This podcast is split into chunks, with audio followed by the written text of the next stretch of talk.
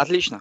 Добрый день, наши уважаемые слушатели. Скажите, напишите нам в чатике плюсик, если вы нас слышите.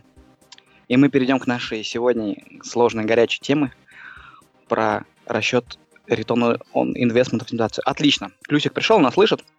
Хорошо. Итак, меня зовут Алексей. Я тимлид в компании и пам. Живу, живу в Санкт-Петербурге. Собрал сегодня такой очень представительский состав участников, которые разбираются в теме, которую мы сегодня заявили. Я хочу, чтобы они представились. Начнем мы с Алексея. Алексей, представься, пожалуйста. Окей, okay, ну ладно, с меня так с меня. В общем, я такой довольно неизвестный э, ведущий этого подкаста. Э, шучу. Ну, то есть Алексей Виноградов. Я провожу, ну, скорее всего, больше, провел больше половины предыдущих подкастов. Я надеюсь, э, постоянные слушатели уже приучились э, узнавать мой голос. Вот. И сегодня я буду немножечко гнать норовы. А может и не немножечко, это мы посмотрим. Хорошо. Так, еще у нас в гостях Антон. Антон, представься. Всем приветик, меня зовут Антон. Я работаю в компании и пам Systems, выступаю в роли хитрого менеджера, даже не знаю, как иначе характеризовать свои обязанности. Есть компания ди пи ай Solutions, я выступаю в роли си эс о и соучредителя. Есть два сообщества, близкое нам сообщество автомобайтеров, Камака Бай, и есть сообщество суровых разработчиков на языке си плюс плюс и ниже. Вот я являюсь организатором, лидером обоих сообществ. А также есть еще множество других проектов. Так, мы запускаем свой собственный тренинг-центр, мы сотрудничаем с несколькими десятками других тренинг-центров, то есть много всего разного интересного. С Рой работаю давно, наверное, последние лет пять систематически его считаю для разных проектов, поэтому в данном случае я буду выступать в пользу этого инструмента. Если меня разубедят в обратном, я буду приятно удивлен. Как-то так. Окей, а можешь для, для лохов тут пояснить, си эс о эс это что? Chief Science Officer. Помните мистера Спока? Science Officer. О, да, окей. Да, вот А-а. мистер Спок. Да, просто есть наукоемкая составляющая. Много пишем для медицинских учреждений. Самые разные специализации. Это и кардиология, и иммунология, и м- психиатрия. Поэтому требуется математическая составляющая, требуется какое-то базовое владение медицинскими понятиями, поэтому вот получилась такая роль. Не, не классика это, технический офицер, а вот science офицер. Мистер Спок, в общем. И да пребудет с вами сила, чтобы не обидеть никого. Хорошо. Окей. Так, и еще у нас в гостях Сергей Мартыненко. Сергей, представься, пожалуйста. Так, попыточка кажется, номер два. Да, у Сергея да. хорошо. Замьютилось. Да, работая с клавишей мьют, мы специально тренировали перед эфиром. Но, кажется, получилось настолько хорошо, что Сергей сейчас не может размьютиться. Мы его просто не слышим. Сергей! Ау! Ну, если что, мы тогда отнесем его, перенесем его появление. Да, он нам допишет. Меня слышно? Да, теперь слышно. Отлично. Скайп все-таки стал не очень хорошей программой, и, видимо, придется ее менять на что-то другое. Ну ладно, бывает. Не все всегда все получается хорошо. Так, я Сергей Мартыненко. Я выступал на множестве конференций, начиная с первой SQLDays.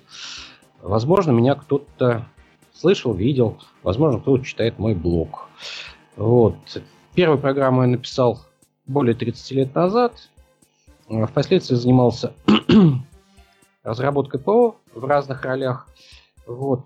Около десять лет я борюсь с автоматизаторами тестирования, вот, пытаясь объяснить им, что то, что они делают, это просто выстрел себе в ногу. Вот. Сегодня я хочу об этом рассказать ну, достаточно большую аудиторию. Что еще? Ну да, я создатель некоторых теоретических вещей, которых нет нигде больше в мире. В частности, это современная классификация видов тестирования, разработка стратегий тестирования. Этого нет ни у Рекса Блэка, ни у Сканера, ни у кого другого. Но, к сожалению, этот материал достаточно сложный. И вот как раз эта тема о РО и автоматизации тестирования, она является одной из частью, небольшой частью моего большого тренинга, и я ее сейчас даю везде. В том числе мне ее заказали еще и на DevConf. Ну, надеюсь, человек двести там тоже услышит. Вот так. А я... А я так пописать вышел. Хорошо. Хорошо, я рад все-таки, да, я, что все-таки опытные с мнением и так далее. Вот, давайте так. Я предлагаю, так как у нас а, мы говорим про роль автоматизации тестирования, для начала зафиксировать слова автоматизации тестирования и не вдаваться в детали. Давайте скажем, что это просто автоматизация ручного э, труда тестировщика. А, мы потом к этому вопросу вернемся. Тогда все-таки начнем, что такое рои. Я вот прям хочу этот вопрос адресовать, наверное, Антону, как человеку, который отстаивает эту историю. Антон, рои это что это такое? Так, сейчас давай, может, еще немножко про автоматизацию тестирования, раз уж мы э, начали вот это ручного труда тестировщика. Мне кажется даже, что я это недавно слышал в одном из докладов Сергея, и я с ним абсолютно с ним присо... э, присоединюсь в таком случае. Если нет, то извините, перепутал. Вот, автоматизация, что если уж автоматизация ручного труда, но тестировщика э, тоже нужно вычеркивать, а э, значит, э, и, и, э, автоматизация, ру, грубо говоря, ручного труда всего. Тест, э, ручного труда, тест-менеджера, по-моему, как раз Сергей вот про это точно пихал. Автоматизация ручного труда человека, который э, инсталлирует э, версию на, тен, на тестовый стенд. Это тоже непонятно, это может быть тестировщик, конечно, сам, может быть, короче, могут быть лю- любые люди. То есть, в принципе, если, опять же, мы уж так пытаемся глобально подойти, автоматизация ручного труда, то как бы и слово тестировщика уже тоже становится неправильно, потому что, значит, ну, в процессе разработки так много людей участвует. Вот. Автоматизация всего, что связано потом, потом связано будет с тестированием. Принято, что? Хорошо. Хорошо, принято. Зафиксировали. А, так что такое рои? Скажем так, самая простая формулировка – это соотношение некого value, которое мы получили от тестирования, к затратам. Самый большой вопрос, самый большой недостаток этой общей формулировки – что же мы поднимаем под value в тестировании? Это на самом деле очень большая тема, потому что если разработчик в конечном итоге доносит некий продукт, который можно в кавычках пощупать, то что делает тестировщик, как и любой другой в кавычках, да, обслуживающий персонал? Совершенно непонятно. Это как в реальном секторе со стройкой. На одного рабочего приходится примерно семь человек, которые помогают ему строить. Но со стороны обывателя выглядит, что дом кладут вот каменщики, и только их труд виден, и его value легко измерить. Поэтому определение очень простое, но поле для полемики широкое. Да? Что же мы подожди, понимаем подожди, под value тестирования? Оно непростое. Определение непростое. Я согласен здесь э, с коллегой, и, но я вернулся бы все-таки на один шаг назад, если... Люди еще держат э, тему. А, по поводу того, что мы автоматизируем. Я выражусь гораздо жестче. Суще... В рабочем центре тестирования. Рабочий центр – это люди, занимающиеся примерно одними и теми же задачами. То есть есть рабочий центр программирования, есть рабочий центр аналитики, есть рабочий центр там, ПМО, да, Project Management Office. Вот. Есть рабочий центр охраны зданий, есть рабочий центр тестирования. В рабочем центре тестирования есть энное количество процессов. Вот Рекс Блэк написал книжку «Ключевые процессы тестирования». Он там ошибся в нескольких местах. То есть он написал, во-первых, не все. То есть он даже не дал каталог. Вот. Некоторые он слил в одну, но это не важно. Как бы... Все равно эта книга была для меня отправной точкой для этого анализа. А, вот. И мы, соответственно, можем автоматизировать разные процессы. Ра... Еще раз. Можем автоматизировать разные процессы. То есть есть процесс... создание чек-листов, есть процесс создания отчета, есть процесс поиска ошибок, есть про... знаю, увольнение сотрудников, в конце концов. Но процесса тестирования в рабочем центре тестирования нет. Вот с этой отправной точки я предлагаю э, стартовать. Для чего? В Тризе есть такая штука. Э, выкиньте вашу терминологию на время. И тогда вы можете получить другой результат. Вот я предлагаю отказаться от термина «процесс тестирования». Нет его. Есть процесс поиска ошибок, например, листов. Есть процесс создания чек-листов. Хорошо. Есть проц... Угу. Хорошо. Я понял. Коллеги, Антон, Алексей? Хорошо, да, будем использовать более гранулярное Триз, определение. Это решение, ну, для, для, для слушателей. Триз теория решения. Исследовательских задач. Исследовательских. Изобретательских, по-моему, тоже, да? Изобретательских задач для тех, кто Хорошо. не слышал никогда. Тогда ну, я ты... хочу вот что спросить. Ант... Смотрите. Антон сказал, ввел первое простое определение. Это соотношение а, затрат и ценности. Что мы имеем по словам соотношения? Хорошо. Делить. Обычно это сравнительный анализ, да, деление одного на другое, может быть вычитание в некоторых случаях. То есть, грубо говоря, нам нужно сравнить одно с другим, чтобы принять решение.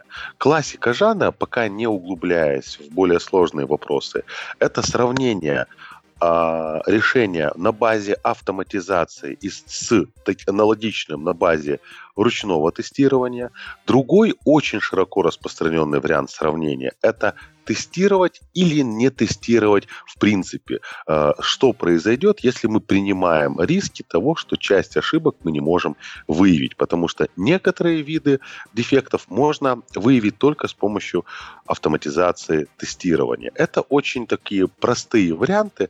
Дальше идет миллион спешл-кейсов, начиная от того, проект только начался, да, что и с чем нам сравнивать. Заканчивая коллеги, коллеги, трендами. Коллеги, я ну, понимаю, что это говоря, сложно. Так. Я понимаю, что это сложно. Давайте все-таки попробуем. То есть автоматизировать не тестирование, а автоматизировать процесс поиска ошибок. Правильно? Да, да, например, хорошо. Да. Ну, да, да. Я, я понимаю, я понимаю, что это очень сложно. Да, не, не, не, не, это, это, это очень сложно, я понимаю, потому что мы привыкли говорить. И проблема в чем? Вот все, все на форумах, везде на конференциях, везде, где мы встречаемся, когда говорят автоматизация тестирования, они понимают под этим автоматизация поиска ошибок. А вот и здесь начинается проблема. И мы уже, мы, как, когда мы, у нас происходит семантический дрейф, мы не можем после этого говорить там, об автоматизации отчетности, например, автоматизации обслуживания тестовых стендов, автоматизации... Э- набивки ввода данных в автотестовый стенд, еще чего-то там. Ну Окей? да, да, я, я полностью согласен. Да, если терминологически вот подходить так, с, с хирургической щепетильностью, да, ну, совершенно верно. Не могу возразить, да. Опять же, забегая немножко вперед, да, в продолжение разговора, есть специфические вещи, да, вот, ну, не тестирование, это одно из видов широко распространенных, не специфических, но также просто у нас есть бизнес-value, которая уже неизвестна техническим специалистам, но вполне конкретная бизнес-value, которая можно получить только с помощью автоматизации тестирования. И мы уже сравниваем не с... Э, wow. а, да, в автоматизации okay. процесса поиска ошибок и других сопутствующих вопросов. No. Да, яркий пример Facebook и множество других решений, э, когда нужно делать релизы ежедневно, несколько раз в день. Решить это без автоматизации различных видов деятельности, связанных с quality assurance, физически невозможно. И уже не важно, будет дешевле руками или принять риски, или еще что-то. То есть вот... Вот то, что Если... ты называешь бизнес-вэлью, даже из того, что ты сказал, по-моему, становится очевидно, что это бизнес-вэлью невозможно э, измерить в числовом отношении. Правильно или неправильно? Э, скажем так. Это ты вот только что упомянул. То есть который то, что... я упомянул... Э, Да, просто... Хорошо. Значит, если ну, ты собираешься не число поделить на число, то, соответственно, ну, то есть ты, ну, как бы ты сказал, нет, что... Скажем так, отношение это, это число... Value это, data, там, да? Это число на число, число просто число, мы не все числа знаем. Получается у нас е- ерунда, так сказать. Получается там любой как, ученик как, как, класса как, скажет, что не можем поделить э, типа уменьшенные риски на тысячу долларов и получить от этого какой-то логичный результат. То есть я уже считаю, что на этом этапе мы опровергли э, гипотезу о том, что рои э, в, в вот этом вот автоматизации тестирования вообще имеют право на существование. Коллеги, а стоп, можно стоп, мне стоп, добавить стоп, чуть-чуть? Вот стоп, стоп, стоп. Коллеги, Вы не коллеги, возражаете? Коллеги, коллеги, коллеги. А, давайте вернемся к основам. А, Голдратта кто-нибудь читал? Я читал. Цель один. Цель да. один, цель два. У фирмы да. есть всего, всего три показателя. Всего три. И вот на них, собственно, и строятся тро- рои. Всего три показателя, еще раз. Всего три показателя. Правильно? Напомните мне их. Доход. Операционные расходы и, и связанные, это количество связанного капитала. Ну, примерно, да. Плюс еще проход. То есть скорость генерации денег. В нашем бизнесе ключевыми являются time to market, правильно? Это аналог связанного капитала. Да, да. То есть вот сейчас я щелкнул пальцами. О, у нас через неделю там приезжает знаменитый артист в город. Надо к этому моменту подготовить что-нибудь. Не знаю там чего. А, приложение мобильное. Вот, там у нас есть а, понятие количество единиц выпущенной продукции в расчете на а, единицу операционных расходов. Ну и, собственно, да, все. Да. То есть сколько единиц функциональности может генерить один программист в течение месяца? Вот так вот грубо. Да, да. Я хотел дополнить просто менее научно, более прикладным образом. То есть любые риски в риск-менеджменте в конечном итоге выливаются деньги. Деньги – это, в принципе, универсальное мерило.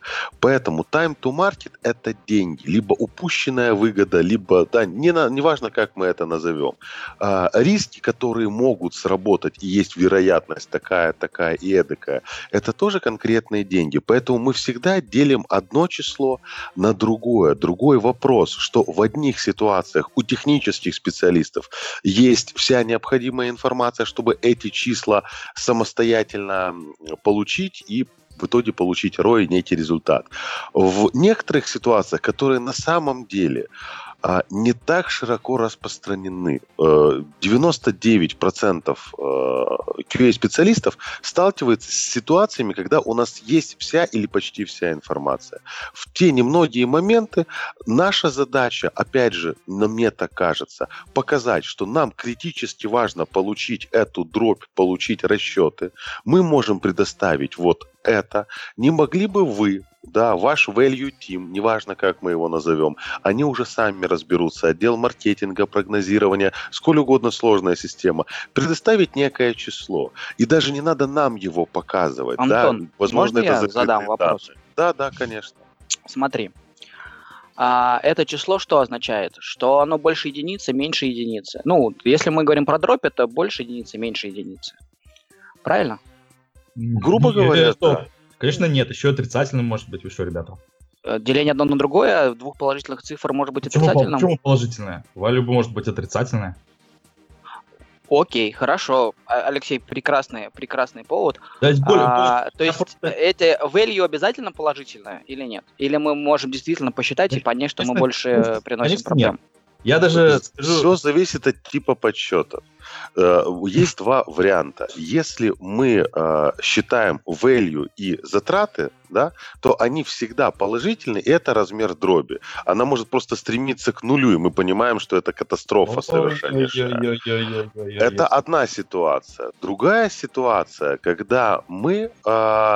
занимаемся сравнительным анализом, например, ручного с автоматизированным. И тогда, вычитая одно из другого, мы можем получить отрицательное value в том смысле, что автоматизация нам замедляет процесс работы, делает его дороже. Да, то есть эта дробь, она показывает, когда автоматизация, как скоро она начнет приносить прибыль, э, да, когда она окупится. Подождите, а, подождите, подождите. Можно по-разному считать. Она будет у, э, нам приносить убыль, правильно? Ну, то есть, в разные так. варианты, да. Алексей, да. ты был не согласен то, что value обязательно положительное число? Конечно, ну да, ну сейчас... Между... Пример. Антон, Ан, Антон как раз это и сказал. Но я, я просто вернусь сейчас к началу, то есть нам на самом деле вовсе не надо выдумывать специальное определение рой для тестирования, потому что рой это уже закрепившийся термин в финансовом бизнесе, который означает, э, ну, рой на один период времени высчитывается по простой формуле. Мы делим прибыль на... прибыль полученная, ну, мы рассматриваем, обычно это рассматривается рой инвестиционного проекта за один период времени, к примеру, да? Да, да. И формула, формула простая, мы делим прибыль от этой инвестиции на размер инвестиции, да? Соответственно, прибыль нам, естественно, никакая инвестиция гарантировать не может, и прибыль у нас считается по, тоже по простой, ну, по сравнительно, на самом деле, я упрощаю, там есть, есть всякие тонкости в финансовом мире, но про, про, Простая формула выглядит так, что прибыль — это доходы минус расходы. Если у нас расходы становятся больше доходов, то, естественно, прибыль будет отрицательная, и, и, и, и вся формула у нас тоже будет отрицательная. Это разумеется. То есть у нас никогда рой, э, ни, никто никогда не говорит, что рой у нас может быть только положительным. Вот. Это, во-первых... Э, Алексей, э, можно я здесь а... зафиксирую? Да. Правильно ли понимаю, что первая грубая оценка – это э, что рой должно быть положительным? Если рой отрицательным, мы точно делаем что-то не так. Я не согласен. Финанс, финансовый. Рой... Угу. Везде, в любом мире, финансовом, строительном, в нашей ай ти-индустрии рой может быть отрицательным. Вы что-то э, добавляете какую-то фишку в свой софт и теряете половину клиентов. Ну, простейший пример – фриланс. Они okay. добавили новую фишку и в результате разорились в течение буквально месяца. Так, то есть это было неправильное решение? Конечно. Окей, okay, то есть рой может получиться отрицательным, но а? вот это первый критерий. Если мы получили отрицательные роли, то, что мы сделали, было неверно. Дальше да. мы можем уже не, не, в детали не вдаваться. Отрицательно – до свидания, правильно? Э, ну, не, со, не совсем, естественно, не совсем. Ну, потому что, так, ну, то есть это простая, допустим, мы сейчас поговорили просто про простую модель, я опять же говорю про финансы, да, про финансы, ну, про, то есть про мир, который, в принципе, в основном оперирует э, деньгами, а все остальное там является блэкбоксом, например, да, да, что, что именно конкретно происходит, да, у нас э, инвестиции могут, э, э, то есть наш пери- период э, инвестиционного проекта может длиться несколько периодов, да, если у нас, допустим, в первом периоде ушел убыток, во втором периоде ушел убыток, в третьем периоде ушел убыток. Это еще не значит, что у нас будет получиться в результате. Внимание, вопрос.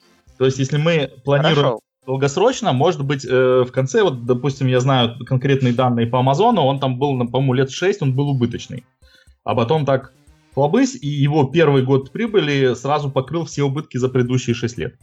Хорошо, запомнили эту мысль, тогда давайте зафиксируем, потому что это очень далеко нас уводит. Она заключается в следующем. Леш, Леш, Леш, здесь да. все правильно. Мы просто начали двигаться по дороге. Почему, собственно, сам коэффициент рой, он плохой? Потому что он не учитывает несколько обстоятельств. Первое. За какое время мы получим отбив? То есть, да, мы можем получить отбив, но если это вложение через сто лет, ну... Нет, я понимаю, японцы делают бонсай, то есть они начинают их вот там делать, да, и через шестьдесят лет продают. Но в нашем мире так не получается. Мы разоряемся быстрее. У нас э, сейчас слишком сложный софт, то есть мы не можем себе позволить, как правило, быть убыточными в течение там двадцати лет. Вот. И второе, сколько нужно тебе связать. Смотрите, вот у меня есть, например, бизнес, да, я хочу возить людей из Москвы в Питер, из Питера в Москву. Есть там бла-блакар. В принципе, ну как, я беру попутчика, четыре попутчика, э, бензину трачу там условно на две тысячи и получаю с этого четыре тысячи. Вроде бы все хорошо, но у меня есть связанный капитал. И вот величина связанного капитала, то есть сколько я должен связать, то есть я должен купить машину. Вот эта величина тоже является ключевой. Связанный капитал никуда не денется. Именно поэтому рой эта штука плохая. Она не учитывает нескольких параметров. Собственно, об этом Голдратт и говорил. И хорошо, что мы сейчас двинулись по этому пути, мы практически вот подошли к тому, что, собственно, писал Голдратт. Все? Хорошо, а, я понял. А, подождите, и, ну, подождите, подождите. подождите. Хорошо. Я пытаюсь себя в голове устаканить. А, роя недостаточно. А, вот. Соверш... Совершенно недостаточно. Это Его совершенно конечно. недостаточно. Хорошо. Антон, ты что думаешь по этому поводу? Я тут... Согласен? А мне... А, а я... Прошу, да, прошу, Алексей. Ладно, говори, но потом дайте мне слово. Хорошо, безусловно. Смотрите, мне кажется, что это во многом терминологические вопросы, да, что и как мы называем. Понятно, что любое явление надо рассматривать во времени. Рои – это график. Да, график – это всегда еще и какая-то система координат, деньги, время. Возможно, это несколько графиков, когда мы занимаемся сравнительным анализом. Возможно, это да, даже какие-то разные графики, потому что вот есть и риски, которые ложатся на одну чашу весов, и еще что-то. Но вопрос, да, терминологии. Мы одну точку на графике назовем рои, или весь график, или совокупность графиков назовем там рои инструментов, инструментом для принятия решений. Мне кажется, что это не принципиально. Мы вот углубляемся во многом в терминологические вещи. Мне так кажется. Возможно, я ошибаюсь.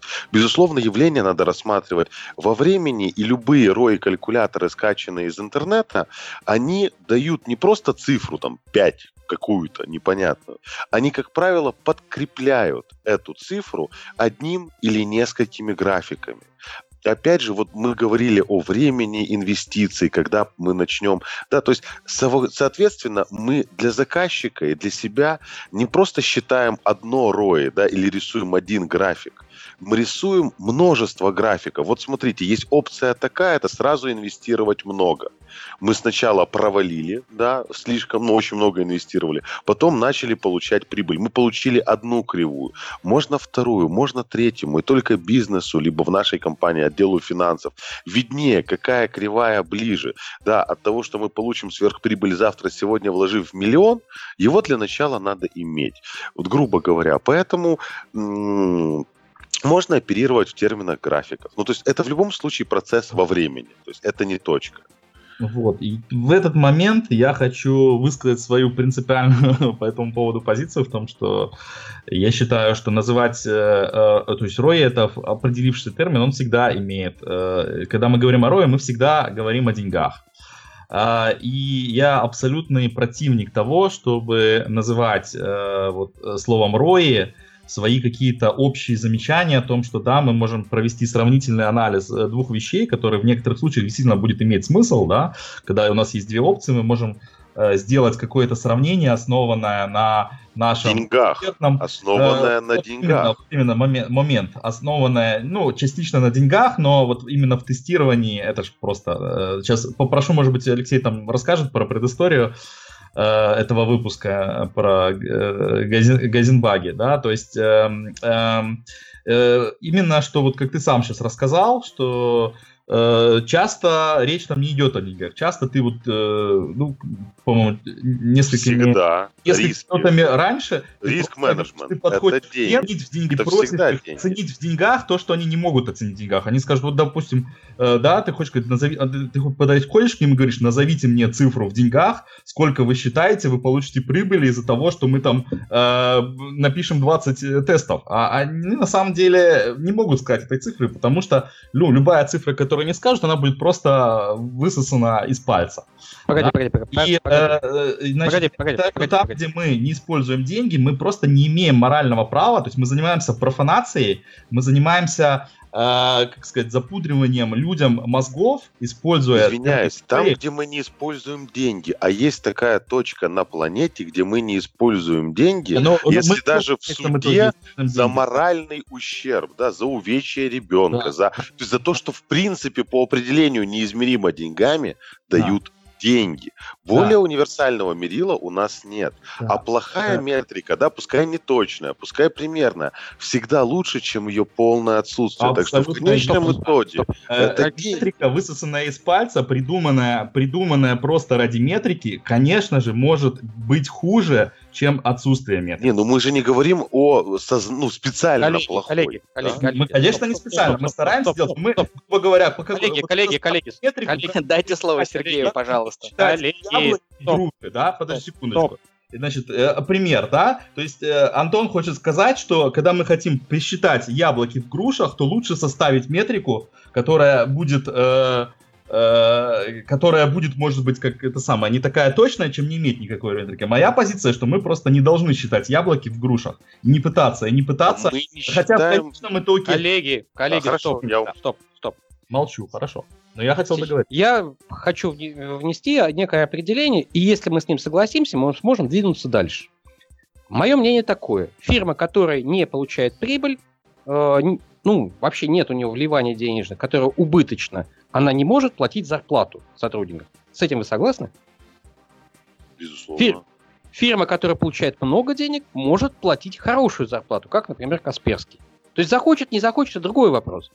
Но она может себе позволить всякие ништяки, там настольный футбол, три монитора, восемь мониторов, в конце концов, на рабочее место. Скрытая отдельно. Реклама. Ну шучу, шучу, продолжай. Вот, вот Если мы с этим соглашаемся, мы можем сделать следующий шаг. Если мы, как инженеры, вот на все свои внедряемые улучшения не держим в голове, что это приносит прибыль фирме или не приносит фирме прибыль, мы ее разоряем, и в конечном итоге... И в конечном Конечно, итоге... я согласен на двести процентов. Вот. Вот давайте с этого стартуем. То есть деньги являются мерилом. Мы всегда должны держать в голове то, что принесет это прибыль фирме, или наоборот разорит ее. Ну, то есть, на самом деле, э, вот, э, не, это все не белое, черное, там, принесет деньги фирме или разорит ее. Это, конечно, два экстрема, да, там, сделает ли фирма богатой. А, и, Алексей, э, если вы мне доверитесь, я попытаюсь э, маленькими шажочками, вопросиками пытаться развязать, развязать этот клубочек. А, а, так, а, вопрос, вопрос, значит... А, правильно ли я понимаю, Антон, тебя, что ты говоришь следующее, что когда мы считаем рои, мы думаем, первое, о возможностях, второе, о рисках, и третье, это сравниваем, что там, будет, не будет, так? И все это мы можем так или иначе посчитать в деньгах. Грубо говоря, да. То есть мы вот. в любом случае сравниваем нечто через призму денег. Поэтому вот. это вот, к вот. примеру, Алексея о яблоках и грушах. Мы не сравниваем яблоко в грушах и наоборот. Мы сравниваем, работая с яблоками и грушами, учитывая какие-то предположения, не знаю, на, на рынке, спроса на эти э, фрукты. У нас одно принесет компании одну прибыль, другое, другую. Вот у нас есть графики, вот. которые Хорошо. можно сопоставлять. Следующий вопрос в следующем. Алексей, правильно ли я понимаю в том, что ты не веришь в то, что все можно в деньгах посчитать? То есть можно сделать эту попытку, но не то верю. число, которое мы получим, оно высосано из пальца. Конечно.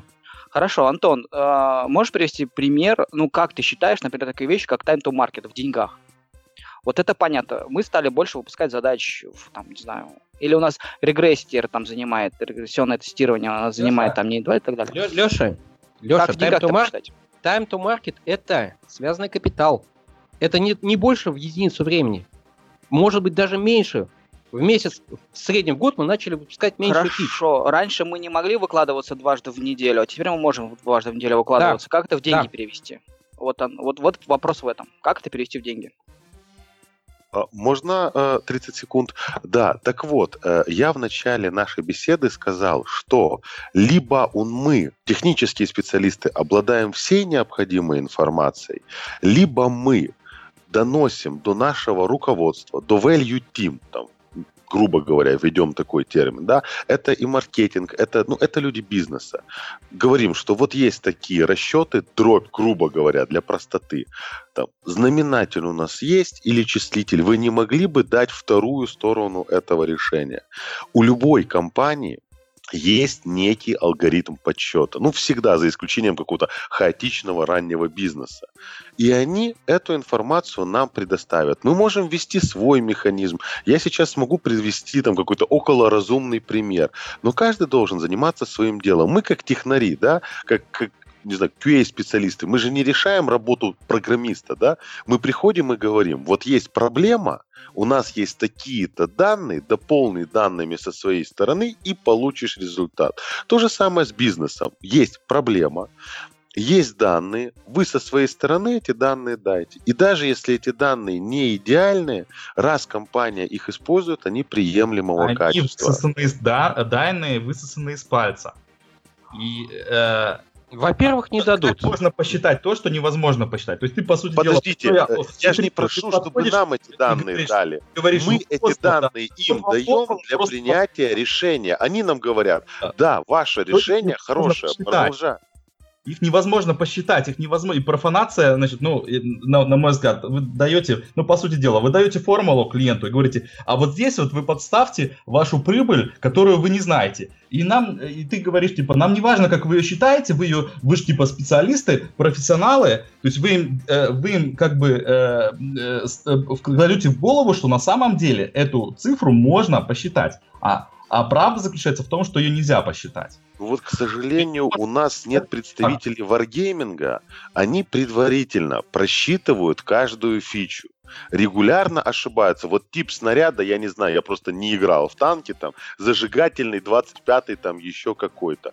Там есть отдел, который просчитывает. И, судя по успеху Wargaming, просчитывает достаточно успешно. Я не знаю, как э, они стоп, это стоп, делают. Стоп, не надо сейчас э, путать корреляцию, да, то есть то, что они что-то делают хорошо, что это их успех. Успех от Wargaming может зависеть от тысячи факторов. Дело Алексей, это один простой, из, простой, да, иначе мы просто уходим от... Раз... Что Алексей, раз... а можно я задам тебе прямой вопрос? А ты вообще веришь, например, в эстимацию о том, что можно оценить, сколько задач займет времени? Конечно, почему бы нет? А я проводил, можем... а я проводил эксперимент, посчитать, и да? я могу точно доказать, что это невозможно. Вот, э, коллеги... Нет, давайте... я проводил эксперименты, понимаете? В отличие от... Вот я не теоретик, я практик. Вы теоретизируете, можно, нельзя. Я провел эксперимент, я получил результат. Нельзя. Хорошо, давайте здесь мы зафиксируемся, потому что здесь очень толстая тема, и я уверен, что никому не удастся друг другу переубедить, что это можно посчитать, это нельзя посчитать за то время эфира, которое у нас есть. Мы вернемся к этому разговору. Я вашу позицию понял, услышал. Я хочу спросить следующее. Ну, я так понимаю, даже из ответа Антона, ну, работа, мягко скажем, непростая, да, то есть это посчитать. Зачем? Зачем нам его считать тогда? Ну, может быть, обойдемся без этого? Ну, раз это сложно, и еще в раз, если часть... Если бы можно было посчитать, то э, зачем считать это? То есть, грубо говоря, если бы я принял позицию, что его посчитать можно, я тебе могу сам рассказать, зачем посчитать. Конечно, для того, чтобы выбирать из нескольких решений, да? То есть, если бы мы могли посчитать рой, это нам бы, был бы отличным э, менеджерским инструментом для принятия решения. То есть, выбрать из нескольких альтернатив одну, выбрать делать или не делать, выбрать, то есть, обычные э, проекты, э, ограниченные ресурсами, да? То есть, может быть, даже у нас есть э, несколько альтернативных э, решений, каждая из которых имеет положительные рои. Да, но мы не можем их все, все сделать ввиду ограниченности ресурсов, потому что у нас там э, недостаточно капитала, недостаточно людей для того, чтобы все эти решения э, э, воплотить в жизнь. Поэтому как бы рои нам, естественно, если, если бы его можно было посчитать, что в данном случае э, нельзя, вот, то оно нам дало, естественно, абсолютно точный и правильный инструмент, что нам именно делать. То есть, Коллег, мы... Коллеги, коллеги, я прошу вас, вот, не делайте переходов, которые делают... Э, свидетели Иеговы. Вот мы делаем гипотезу, что мы не можем посчитать. Да, мы фиксируем вот это. Не, не надо сразу после этого делать вывод. Хорошо? То есть хорошо. Есть предположение, есть гипотеза, что мы не можем посчитать рой от автоматизации. И это правильная гипотеза? Это, с моей точки зрения, правильная гипотеза, да. То есть гипотеза сформулирована правильно, скажем так. Я не готов к такой формулировке, честно скажу, потому что э, под рои мы понимаем достаточно широкий э, список вещей. Вот можно я да, тридцать секунд времени займу, возвращаясь к примерам Алексея. Вот как раз это хрестоматийные примеры, когда рои считается от и до. Почему? Потому что нам нужно решить одну и ту же задачу. И вот все вещи, которые трудно э, вычисляемые, такие как бизнес и прочее, они уходят из этого уравнения в данном случае. И у нас идет классическая эстимация. К примеру, руками мы тестировали за Y, а с помощью одного инструмента это X, с помощью другого инструмента два икс. В этом уравнении известны все неизвестные, причем на нашей стороне. Мы посмотрели, сколько не, не стоит... Не все, не все, не все. Вот сколько, ну, сто, стоимость инструментов... Так, Сто... Ну как? Стоимость инструментов. Почему? Надо писать прототип. Это тема... То есть, на мой взгляд, начинать можно говорить о рое. Ну, сначала надо что-то вложить. Мы написали ряд прототипов. Разные инструменты, разные языки в рамках инструмента, разные команды. И у нас есть задача одна и та же, но здесь она решается примерно, да, за X, здесь за полтора, здесь за два. Почему подчеркиваю слово «примерно»? Потому что в любом случае введение новой сущности, такая как автоматизация, это усложнение системы. За все удовольствие надо платить. И если нам... Э, мы экономим считанные проценты, то овчинка выделки не стоит. Поэтому мне кажется, что подсчет должен быть достаточно простым, достаточно грубым. И мы должны исходить, что ну вот мы тут точно экономим десять процентов, это будет двенадцать или восемь, уже не принципиально. десять – отличная цифра. И тогда вот как раз и получается вот тот самый шикарный инструмент, когда мы взяли разные подходы э, и сравнили, что да, команда с одним архитектором, не знаю, четырьмя джуниорами и на таком-то стеке будет оптимальной. Лучше, чем все медлы, лучше, чем другой стек, лучше, чем еще что-то. А вот все маркетинг и прочие вещи действительно для нас, технарей, трудно вычисляемые и объективно трудно вычисляемые. Они вообще остались за скобками уравнения, потому что у нас задача одна и та же. Решение уже принято. Нам нужно выпустить такой-то продукт, такого-то качества. Все, а дальше мы выбираем вот, инструмент. Стоп, Копать стоп, стоп, лопатой стоп, стоп, стоп. или мотыгой, стоп. или граблями. Вот, вот, это, вот, вот это ключевая штука. Это в графике регулярно рисуем. То есть, условно говоря, мы можем выпустить некий продукт, ну, допустим, там, игрушку, да, с каким-то количеством багов. Если мы выпускаем там за десять месяцев, там будет тысяча багов. Если выпускаем за одиннадцать, будет не тысяча, а девятьсот багов. Если выпускаем через двенадцать месяцев, восемьсот пятьдесят. И теперь нам нужно понять, как эту графику улучшить, правильно?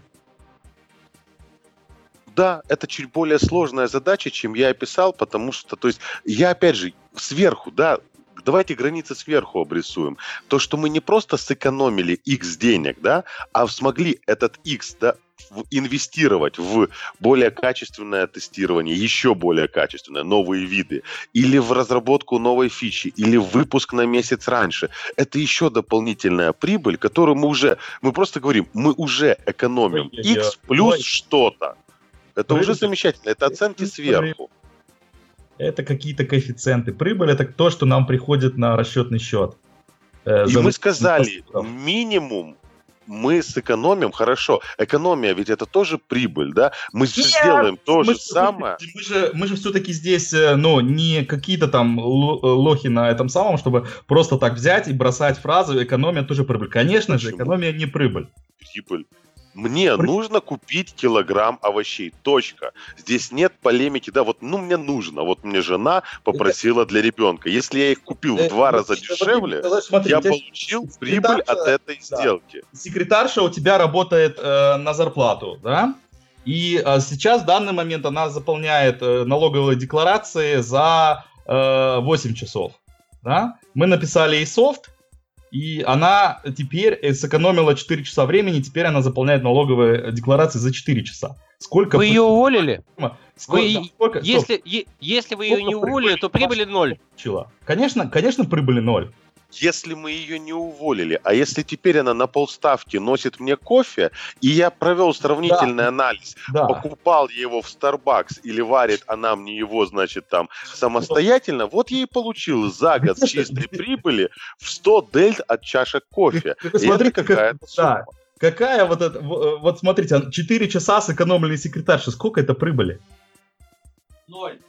Ноль, конечно. При, ноль. При, при, ноль. при отсутствии других а, водных. При отсутствии экономия, других водных. Экономия, это... конечно, есть. Экономия есть, а прибыли нет. Вот, прибыль и экономия... Знаешь, это... Мне кажется, это терминологический диспут, не более того. Мы, не, мы к существу не подходим, не знаю. Но вот мой опыт общения там, с парой сотней заказчиков, которые с удовольствием взяли это на вооружение и были я... очень благодарны, это сравнительно... Я, конечно, не сомневаюсь. Я могу сказать, что мой опыт общения с сотней заказчиков говорит о том, что все проекты в основном проводят на немецком языке. Ты Алексей, просто, стоп, ты же стоп, стоп, продаешь, стоп, стоп, поэтому стоп, все. Логично, что твои заказчики, что твои зак, э, заказчики, и причем я вот просто скажу, что может быть кажется, что я тут э, э, сильно наезжаю, я наезжаю на самом деле именно на использование терминологии. Я абсолютно ни минуточки не сомневаюсь, что то, что делает Антон, э, э, что он делает хорошие вещи, которые приносят пользу его клиентам, да, против чего я очень-очень вот сейчас, что мне, как говорится, кипит и, и горит все, что может гореть, да, я хочу, хотел бы запретить использовать Антону и, и всем остальным в таких случаях термин рои. Вот.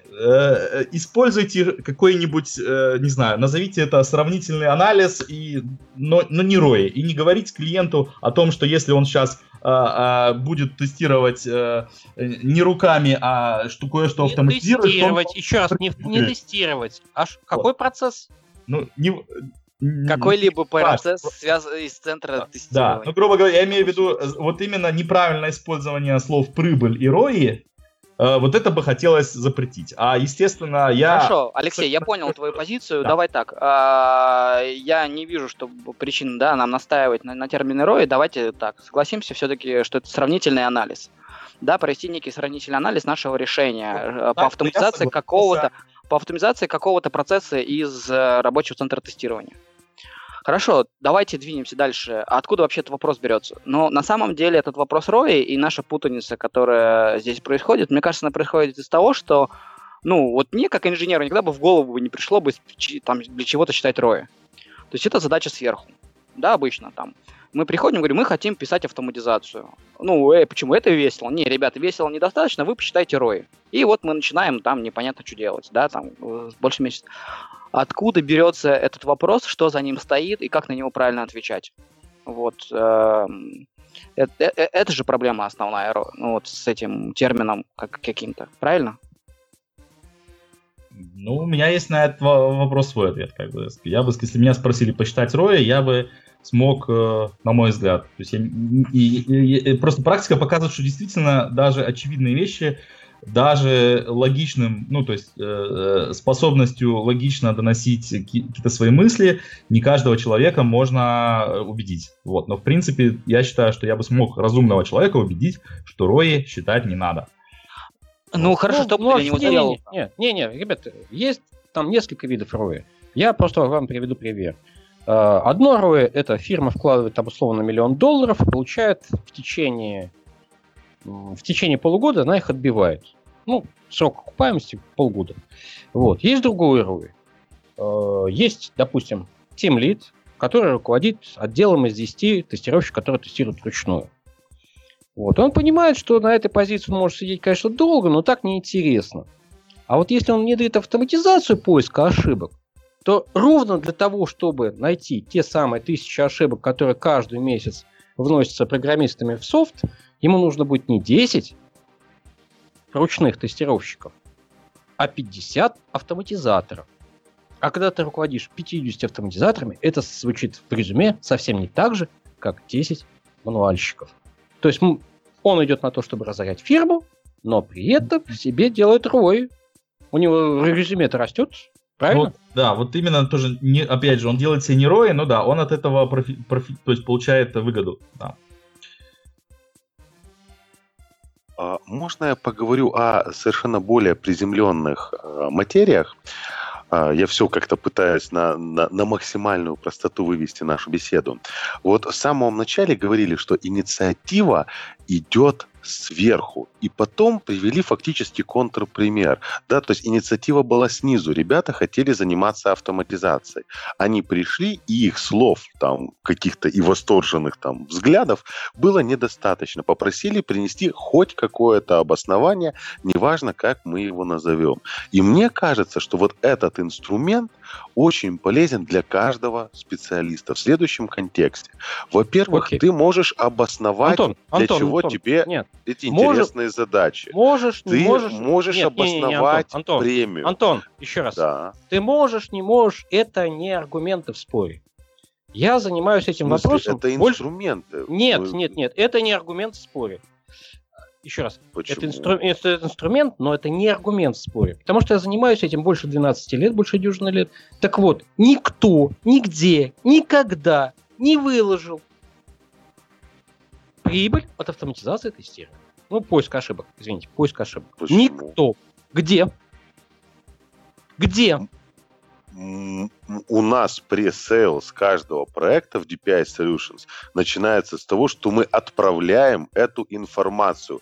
Прогнозируемая. Где в интернете? Где в интернете? И сравните. Ну, можем опубликовать сегодня. Публикуйте. То есть, я если вы предложите площадку, я могу опубликовать наш стандартный пакет документов, скажем. Софтвер-тестинг. Вы...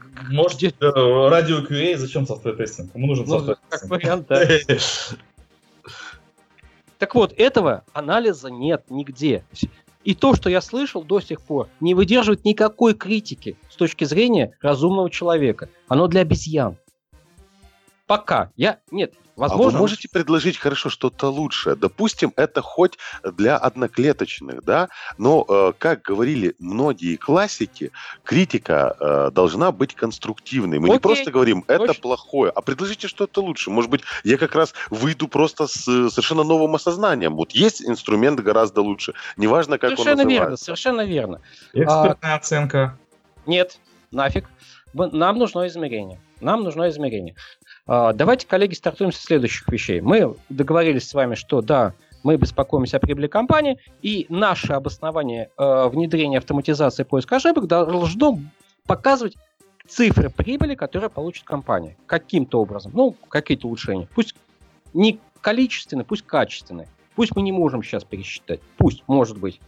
Для этого мы должны внедрить метрики процесса разработки ПО и внедрить метрики э, тестирования ПО. Правильно? Ну, метрики. Безусловно. То есть в любом случае, ну, без метрик нам не с чем оперировать. Безусловно. Да, да, да. Будет М- какая-то часть метрик такого типа, да, безусловно. То есть мы каким-то образом меняем процесс поиска ошибок. Неважно каким. Мы можем нанять э, более хорошего там, тестировщика. Мы можем нанять, э, привлечь другую фирму. Это тоже процесс, отдельный проект, собственно, на какой-то вид тестирования, который сами мы не можем делать. Мы можем человека отправить на тренинг. Это вложение денег, это связывание капитала. Но мы какую-то потом профит получим, правильно? То есть, любо... неважно, каким образом мы меняем процесс поиска ошибок, э, но если мы его меняем, мы должны померить выхлоп, правильно? Безусловно. Это если у нас не сохранились прочие равные. Да, да. Ну... Нет, допустим, доп, допустим, в идеальной ситуации мы можем проводить эксперименты, то есть у нас большая фирма. Нет, так в, вопрос, вопрос, что зафиксировано, что нет. Я же говорю, самый простой вариант, когда у нас зафиксировано все, кроме стоимости. Вот это, это один вариант. У нас может быть дополнительно э, не только стоимость, вариация, да, а еще и качество. Автоматизация где-то была лучше, где-то хуже. Стоп, стоп. Нам не это надо, надо как-то сравнить. Так, погодите про автоматизацию. Давайте договоримся просто о термине. Допустим, мы... Ав... Там... Я сейчас сознатель что погодите, угодно. Погодите, автоматизация погодите. Чего угодно. Нет, забудьте вообще про автоматизацию. Мы говорим об изменении процесса. Вот у нас большая организация, там в сто раз больше ЕПАМа. Вот у нас... Э, энное количество групп, и мы проводим эксперимент. Да, я, честно, преклоняюсь перед ЕПАМом, они действительно провели эксперимент в свое время, и они сделали фирму существенно более прибыльной. Я Леше рассказывал, но это не тема этого доклада. А, так вот, допустим, у нас есть сто а, групп, которые не знают друг о друге, и мы в каждой из них делаем какие-то изменения и потом что-то меряем. Вот вопрос, что мы должны мерить в группе тестирования. Что? Вот это ключевой вопрос. Каковы метрики центра тестирования? Это ключевой вопрос. Еще раз. Они всегда специфичны для конкретного продукта и процесса. Это же всегда фокус. Они Только абсолютно одинаковые. Они тренинга абсолютно... мы, наверное, рассматриваем больше восемьдесят различных метрик. Не-не-не-не-не, это хаос, это бессмыслица. Поэтому нужно выбрать подмножество три, пять, одну вот. Значимую и использовать ее, конечно. То есть ну, для, для чего их, нужно их, учиться? Их, их, их точно должно быть меньше полудюжин. Это совершенно конечно, точно. Иначе unmanageable был, безусловно, полностью согласен. Вот теперь самое ключевое. Мы должны понять, определить для наших слушателей, какие метрики тестирования мы хотим мерить. Это очень сложно. У меня ушло на это несколько лет. В свое время на семинаре... Да, вам и слово маэстро, да, я, я послушаю с удовольствием. Лет шесть назад на семинаре с Александром Александром мы пришли к соглашению и зафиксировали то ли четыре, то ли пять метрик, и только потом, там, много лет спустя, я понял, что они неправильные. То есть теперь я говорю, что метрики следующие. Если после изменения процесса поиска тестирования изменяется time to market, то мы можем это померить. time to market может изменяться разными способами. То есть, например, приходит фича... В или в метриках сейчас? М? Это метрика. В метриках. Это метрика. Time to market. Она выливается в деньги. Бизнес пусть сам считает, как это выливается. Это не наша задача. На, мы, как технари, как э, тимлиды, можем померить time to market. То есть, например, мы выдаем полный список ошибок по фиче программисту либо через месяц, либо через один день. Логично, что здесь меняется, правильно? Да, я согласен. Вот, расскажу просто простой пример. Uh, у нас был очень сложный модуль uh, синхронизации баз данных. Очень сложный, реально сложный. Uh, его писало в итоге два программиста, писали его долго. Uh, получалось так, что у нас вот цикл сборки, отдачи, сборки приложения, отдачи его в тестирование, он был uh, два раза в неделю. И если мы, соответственно, ошибки выдаем не сразу, ну, то есть два, программист делает изменения, он два дня ждет. Два дня потерялись. Uh, это был очень хороший программист, он сказал, я буду тестировать. Дайте мне чек-лист, я буду по нему пробегать. Он, это реально был крутой очень чувак, и он, да, он проводил тесты. Потому что, говорит, мне так быстрее. Я сейчас сделал, внес изменения, я прошел по чек-листу, я не выкладываю в транк. То есть мы изменили процесс.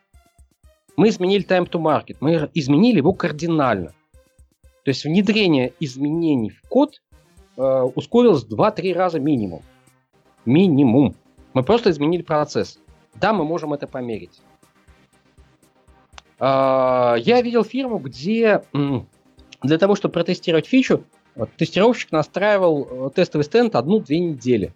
Просто настраивал, чтобы полчаса потестировать. То есть time to market плохой, очень плохой. Вот я говорю, time to market – это величина, которую мы, на которую, которую мы можем померить. Мы можем померить ее изменения, и мы можем сказать, что да, это хорошо.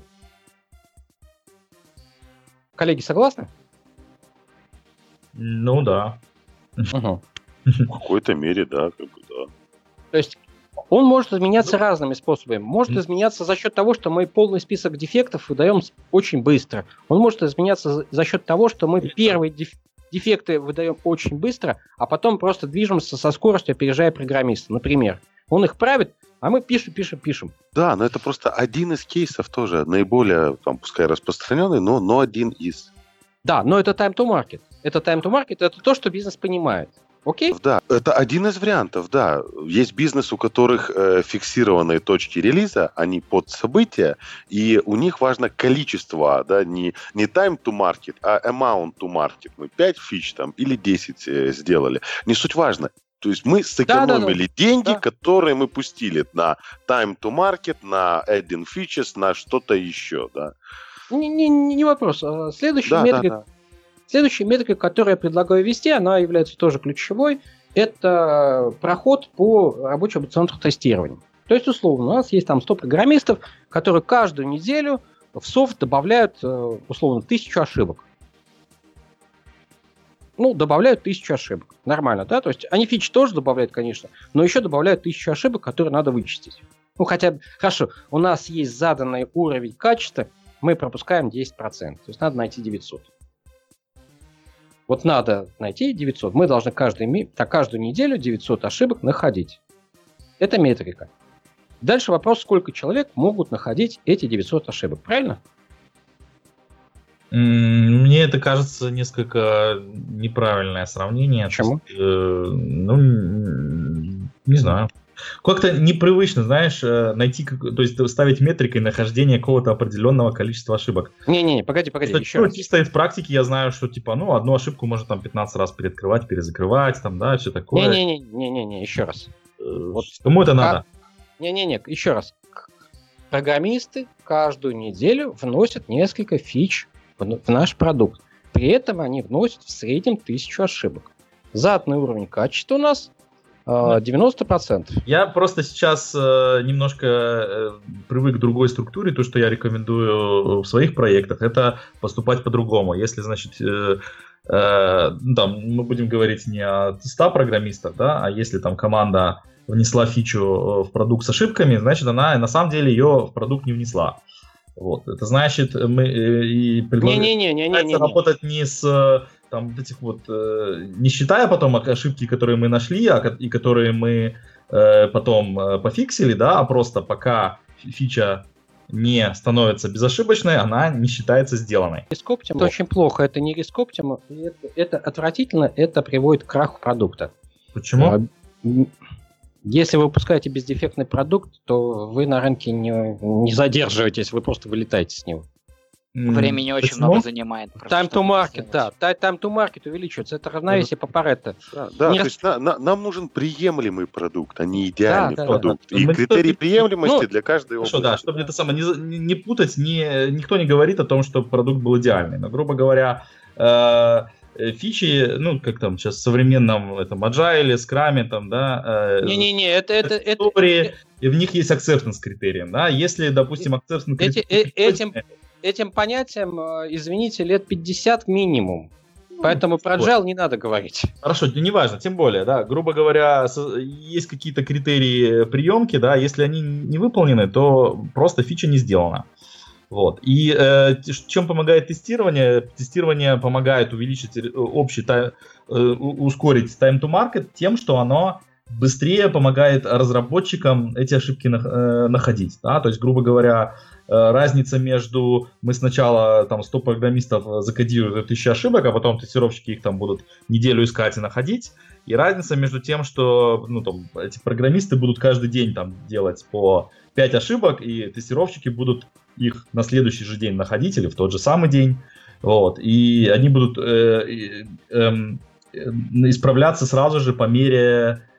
по мере разработки, и результаты, то есть как бы информация об этих ошибках будет помогать программистам избегать их в будущем, и ну как-то э, будет, то есть в идеале будет, ну, количество багов будет постепенно тоже уменьшаться, которые эти... Не-не-не-не-не-не, вот иногда, не-не, вот одна из главных ошибок, я очень, работал в очень хорошей фирме, mm-hmm. я хотел в ней работать дальше, это в том числе и моя ошибка, я пытался сделать очень хороший софт. Я действительно смог сделать очень хороший софт, мы нашли практически все ошибки.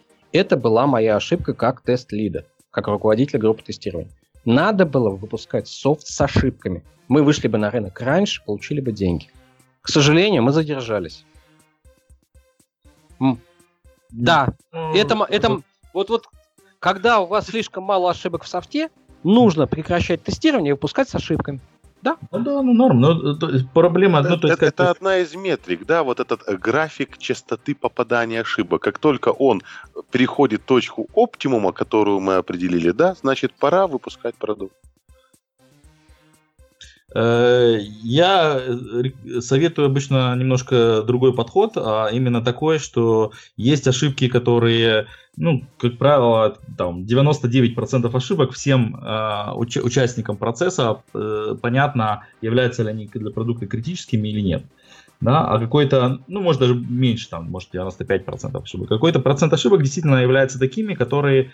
которые можно оставить, и которые, там, исправление которых будет занимать время. И решение об этом должен принимать продукт-оунер, то есть продукт, продукт-менеджер, человек, который... Не-не-не, все, все это понятно, что это там ранжирование идет, там мы используем либо ряды Фибоначчи, либо функцию Тагути, либо еще что-то. Это, это...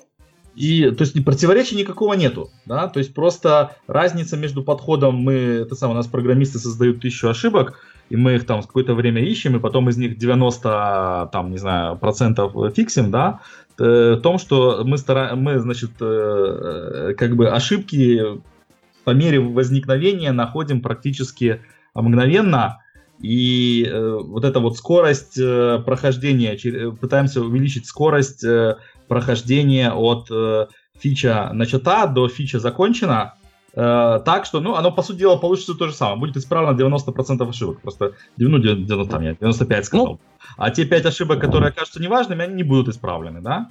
И фича будет тогда считаться таки действительно законченной. Может быть, даже ошибки не будут найдены, это не важно. Ну да, а, то, есть, не будут то, найдены, то, то, то, есть, то есть я веду к тому, что а, критерии а, для рабочего центра тестирования это количество пропущенных багов в продакшн, ну, один из. То есть количество багов, которые, процент багов, которые мы не нашли, отранжировано каким-то образом по величине. Это один критерий. Второй критерий – изменение time to market. То есть если мы, например, лепим дефекты, которые нечитаемы программистам, он возвращает, что за фигня, типа, да, то мы отрываем его от работы, time to market увеличивается. То есть там может быть по-разному влияние. И следующее, это вот если вносится в продукт каждую неделю тысяча ошибок, то сколько нужно человек для того, чтобы найти эти ошибки? Еще раз, сколько нужно человек для того, чтобы найти эти ошибки? Потому что в нормальном, хорошем, хорошо построенном процессе э, это количество ошибок тысячу находит э, там, смешные двадцать человек, а в плохо поставленном процессе их находит двести человек. Ну, вот так примерно. И, собственно, когда мы говорим об автоматизации процесса поиска ошибок, мы должны понимать, какие именно, на какие именно из этих метрик мы влияем. То есть, давайте, коллеги, еще раз все-таки двигаться мелкими шажками.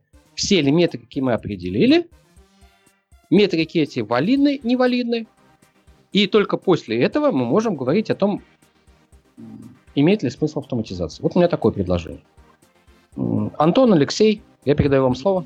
Неплохой заход. Ну, с ним нельзя не согласиться, но это всегда специфично для процесса, проекта, ну, совокупность. Поэтому... Нет, да, я не, со- не согласен.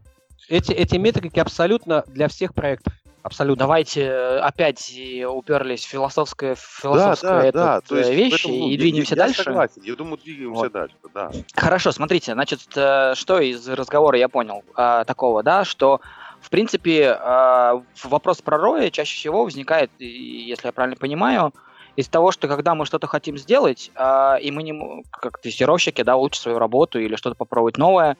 И упираемся в то, что для этого нам нужно новые ресурсы, новых людей нанять, купить инструмент. Ну, то есть что-то, что потребует от бизнеса затрат дополнительных денег. То первым, что они спрашивают, как бы, а зачем? Обоснуй. Ну, как бы, что я получу взамен? И в качестве обоснования, ну, я, я так понимаю, рой все-таки не самый лучший вариант, потому что, вот видите, сколько мы тут уже целый час разговариваем. Можете ли вы тогда при, привести еще какие-то а, примеры а, обоснования, которые могут подвинуть? Ну, например, вот реально решили мы и начать писать автотесты. Хотя бы попробовать. Ну, вот просто интересно. А, а бизнес говорит, ну, как бы это, мы вам не купим курсов. И что делать? Ну, вот вопросы же отсюда же растут. Они же вот настолько простые. Да, и да, вопросы, делать? С которыми каждый из нас сталкивается регулярно. Честно mm-hmm. скажу, у меня... Э, пожалуйста, только не, не придирайтесь к моей терминологии. То есть я считаю, что рой считать нужно. Рой рассчитывается сразу же для этого, потому что не идеальная оценка лучше, чем ее полное отсутствие. Рой должен быть оценкой сверху, как мы говорили, достаточно приблизительно и так далее. И далее мы показываем, либо рой значительно больше нуля, и у бизнеса нет вопросов. Он готов пойти на некие риски, связанные вот со всеми этими телодвижениями. Либо рой равен нулю, или даже меньше нуля, тогда, опять же, есть огромное количество статей, в которых говорится да, про дополнительных плюсах от введения автоматизации на проекте. Это тема отдельного разговора. Я в свое время просто взял там два десятка наиболее популярных каких-то статей, книг и прочего, и прямо для своей ежедневной работы сделал цитаты сгруппированные, и получился документ листов там на, на восемь. И ты прямо в в процессе телефонного разговора с заказчиком не просто абстрактно говоришь, а вот, да, кстати, несмотря Стив на Джобс, то, что... Стив Джобс говорил вот так вот, да? Ну, грубо говоря, и не просто, да, говорил там, мойте руки перед едой, да, а с какой-то аргументацией, что это вам поможет, ну, повысит инженерную грамотность ваших специалистов, а значит, со временем там, ну, и вот какое-то разворачивание. Или это позволит избежать механических ошибок, которые рано или поздно начнут происходить при монотонной работе команд. Или, и вот да. этот документ Хорошо. на семь страниц, я не хочу его, естественно, сейчас Только... проговаривать. Но, на мой взгляд, по крайней мере, тот алгоритм, который я применяю, неважно, как мы этот инструмент назовем, да, вот Антон, есть инструмент, он выдал... Была...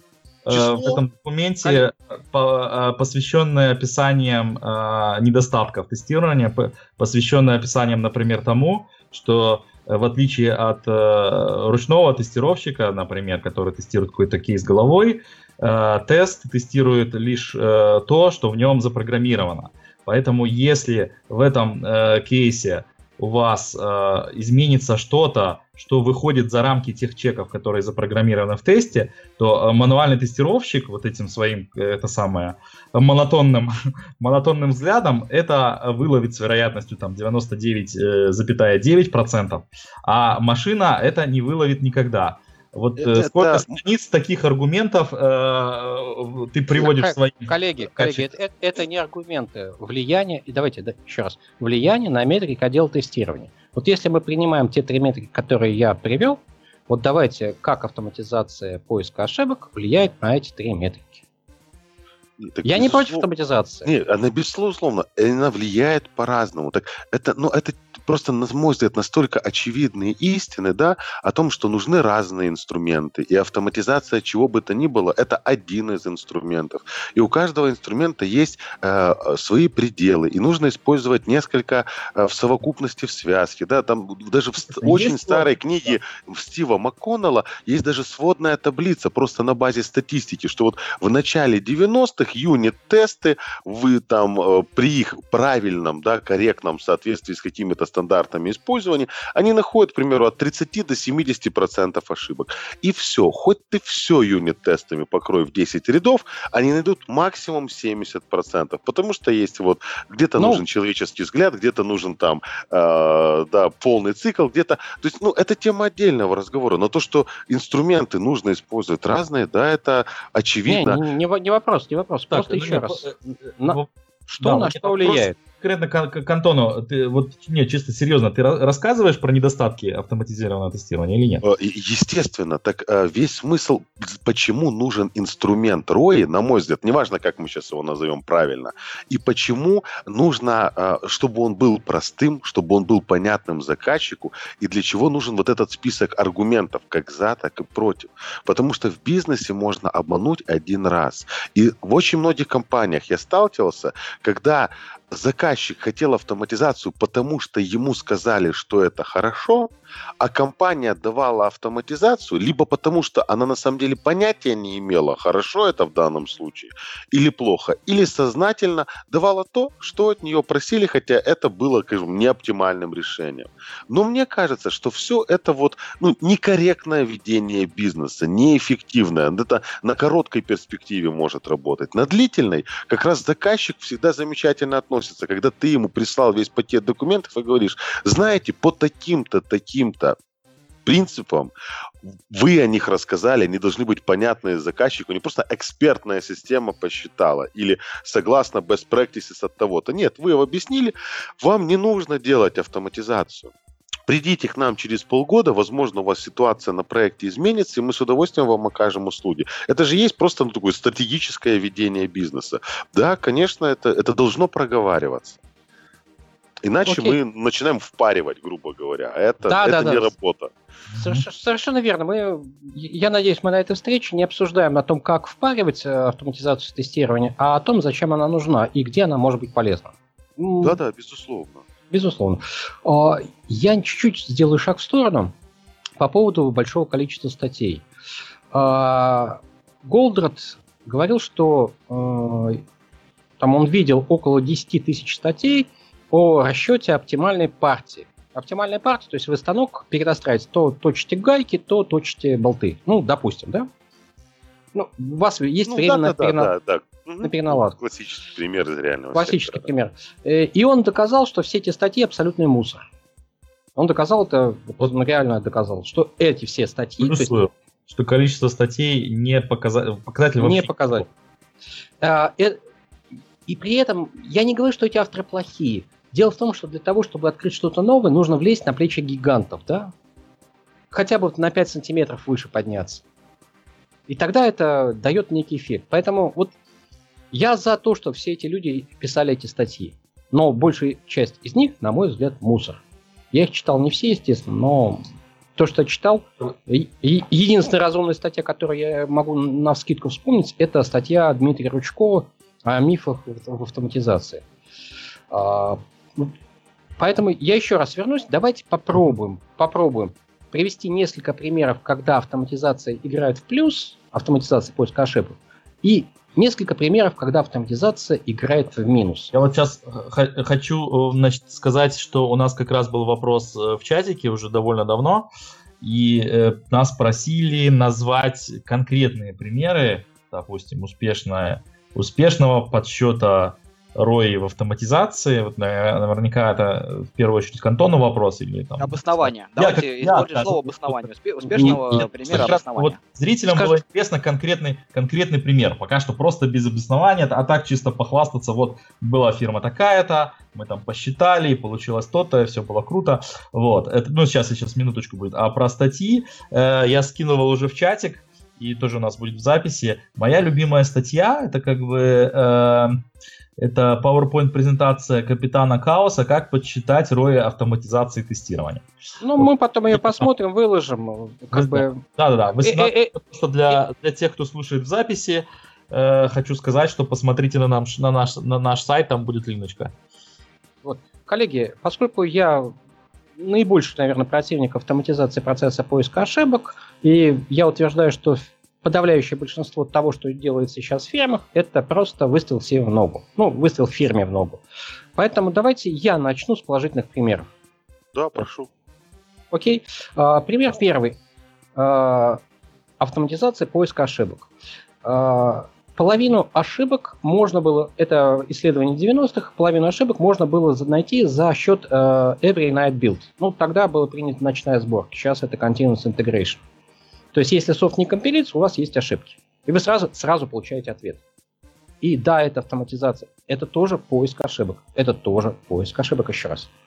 И это действительно реально автоматизация. Это действительно реально работает. То есть, когда мы сломали Every Night Build, мы получили проблему в свое время. То есть, на мой взгляд, вот эта автоматизация отличная штука. Это не Selenium, это не что-то там еще. Это обычная программистка-примочка, которая просто... пытается собрать софт после выкладки в странах. Окей? Следующий. Я вот сейчас вот прям вспомню историю, что когда я несколько лет назад работал в достаточно крупной компании в Санкт-Петербурге, и мы не могли внедрить эту практику очень долго, потому что реально я вот пришел, такой студент с скамьи четвертый курс, прихожу к разработчикам, которые там этот, пятнадцать лет пилят софт. Кстати, очень классные разработчики, ну, то есть вот по, по, по скиллам. Я говорю, давайте мы сделаем ночные сборки. Говорит, а зачем? Я говорю, ну вот вы будете узнавать о том, что не компилится сразу. Говорит, и что? Ну, как бы, ну не компилится и компилится. Я им так не смог объяснить, как бы, и до того момента, когда у меня не появился человек, ну, как бы, в отделе, очень старый и опытный, он нашел к ним подходы. Я помню, как mm. я, я на коленке написал... Лё, на коленке Лёш. написал, да. Поэтому, как бы... Тут... Лёш, Лёш, процессы внедрения — это другой вопрос, это психологический обоснование, аспект. Обоснование. У меня тогда была большая проблема с обоснованием, а, с расчетами, да вообще, да, даже не то, что эр о и, да, да, да. а в принципе обосновать старшему опытному разработчику, который пятнадцать лет привык работать, что нужно внести. То есть сейчас, когда я слышу, что там Continuous Integration есть везде, да, есть Jenkins, там, Bamboo и так далее, а восемь лет назад, восемь лет назад, это не так, чтобы много времени, да, я, я писал это своими руками и пытался всех вокруг уговорить, это было очень трудно и больно, а, и мне не удалось, и а, то как бы, в общем, ну хорошо, сейчас мы точно так же спорим о, там, о внедрении каких-то других инструментов, да, автоматизации. Ну, пом- помнишь, Алексей, я говорил, что у, в нашей индустрии память у нас как у аквариумных рыбок. Доплыла до соседней стенки, забыла, что было. Потому что этой практике ей не восемь лет, ей не десять лет, ей а не пятнадцать лет. Вот Антон спрашивает, половина ошибок, э, половина критических ошибок действительно ловится на этапе ночной сборки. Ну, то есть реально больше пятьдесят процентов блокеров — это у вас то, что не скомпилился билд. Ну, то есть попробуйте, берите Continuous Integration и, и заводите все эти баги в Jira, ну, то есть вот как каждый раз приступает сборка. Потом посчитайте, сколько у вас было блокеров, найденных после того, как, и сколько было блокеров из-за того, что просто не скомпилилось. У вас будет больше пятьдесят процентов. Здесь ситуация гораздо хуже. Я, просто я действительно собирал истории различные. Была история такая, что э, ребята, они делали еж... ну, регулярную сборку в течение месяца. Так вот, они потом собрать не смогли. Они потратили несколько месяцев и откатились на начальную точку, в которой просто софт собирался. Там бессмысленно, ну, кстати, ошибки. Да, это они, они просто мертвая больше... лошадь. Все, это мертвая лошадь, да, она умерла. Нужно откатиться назад. Вот. Давайте следующий пример, когда автоматизация тестирования очень полезна. Допустим, мы меняем программу расчета коммунальных платежей, биллинг. Ну, не знаю почему, по какой-то причине. Может быть, он не справляется с текущей нагрузкой, например. И там мы понимаем, что мы придется сейчас по пределу. Вот. Очень хорошая автоматизация, когда мы просто сверяем на прошлых периодах данные старой программы, которую выверили пенсионеры. Это, ребята, это не тестировщики, это пенсионеры, они каждую копейку посчитают. Вот. И с современным расчетом на старых данных. Вот автоматизация работает идеально, отлично. Ее гоняет программист, здесь все хорошо, он получает, ну, сделал расчет дополнительный, там, не знаю, новые льготы, да, новые льготы, которого еще раньше не было. И сразу видит, что он ошибся. Лезет, о, блин, я там скидку посчитал не по общей площади, а по отопляемой. Или там по хозяйственной. И, или там не по всем людям посчитал, которые прописаны. Или там, не знаю, человек, который сейчас служит в армии, он имеет социальную льготу, но по нему льгота не считается. И, то есть он видит результат сразу. Он не выгрузил из памяти код, который только что писал, он получает результат. И да, эта автоматизация, которую пишут тестировщики, она действительно очень хороша, классно. Это, это, вот, это работает. Вот. Еще один пример. Мы писали софт по автоматизации платежей. Вот. Я говорю, ребята, давайте сделаем следующую вещь. Вот сейчас бросаете все, не пишите софт, не надо. Сейчас идем к верстальщику, он делает форму ввода данных со статическими локаторами, мы пишем на них тест, и вы каждый раз, когда вы коммититесь, вы сразу получаете ответ. Причем получаете ответ не от себя, а от сторонней системы, в которой все это настроено, отлажено и так далее. Вот. И если у вас результат не сходится, вот вы нажали кнопку, все, сразу получили результат. Но, понимаете, это автоматизация не регрессия, это автоматизация функционала, который только еще будет, который еще не начал разрабатываться. Вот в чем смысл. Мы, да, допустим, протестировать это вручную час, написать тест там двадцать, сорок, пятьдесят часов, сто часов, неважно, мы тайм-ту-маркет уменьшаем. Здесь плюс time to market. Пусть мы увеличили операционные затраты на нахождение одной единственной ошибки. Пусть там теперь на то, чтобы найти сто ошибок, работает не один программист, а десять, двадцать, пятьдесят. Мы операционные затраты увеличили. Но мы для бизнеса показываем, мы уменьшили time to market. Могу сейчас э, рассказать э, тоже курьезную историю про э, это уменьшение time to market и раннее нахождение ошибок. Э, которая, да, я, может, я, я, я, я передаю слово. Все. М- м- может случиться, но я так, то есть, на самом деле, ненадолго перебью просто, что э, был, была такая ситуация, я сейчас немножечко там преувеличу, на самом деле, может быть, все было не, не совсем так плохо, и довольно быстро мы эту проблему решили, но ну, мы внедрили там какие-то методы, там это может быть местами автоматизация, местами мы стали лучше тестировать э, руками и стали находить баги э, раньше.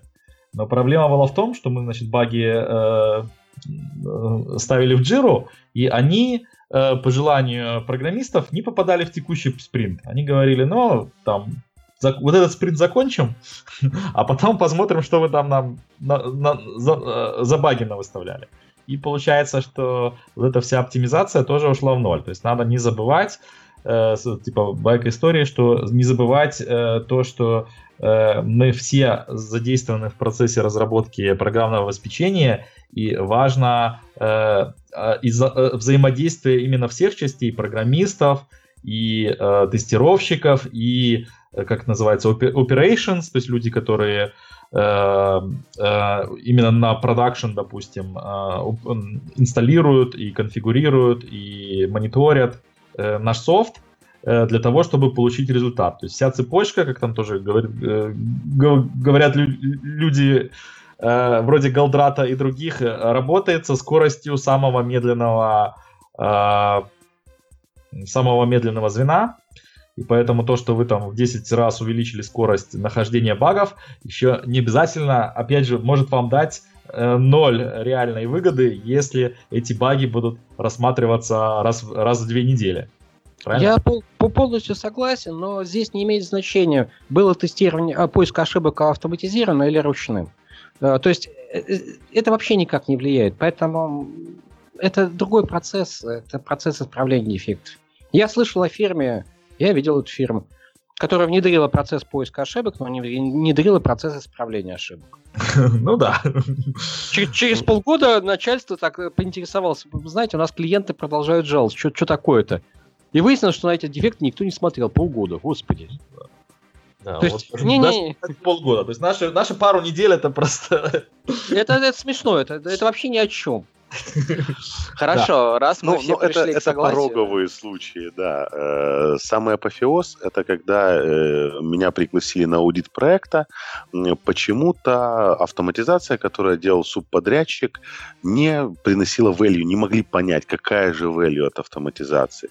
И оказалось, что субподрядчик исправно разрабатывает автоматизацию, заливает в репозиторий, но ее за два года ни разу не запускали. Хотя идут отчеты, все как бы сделали, еще покрыли, добавили, обновили. Да, поэтому с value возникает порой вопросы, но это все-таки пороговые случаи.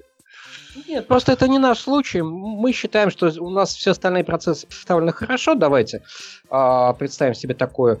И я говорю, это не важно, будет автоматизировано тестирование или не автоматизировано, будет он ручным. А, это не имеет значения. Это другие процессы, которые просто гробят общий процесс разработки. А, я хочу поговорить о том, а, когда автоматизация поиска ошибок действительно работает в плюс или работает в минус. Что из минусов? А, допустим, вот повторяю, а, есть большой продукт, и программисты еженедельно вносят тысячу дефектов в продукт. Ну, надо какое-то количество из них находить. Какое-то. Мы не знаем, какое. Заказчик определяет, допустим. Допустим, надо находить девятьсот, чтобы уровень бездефектности там был девяносто процентов.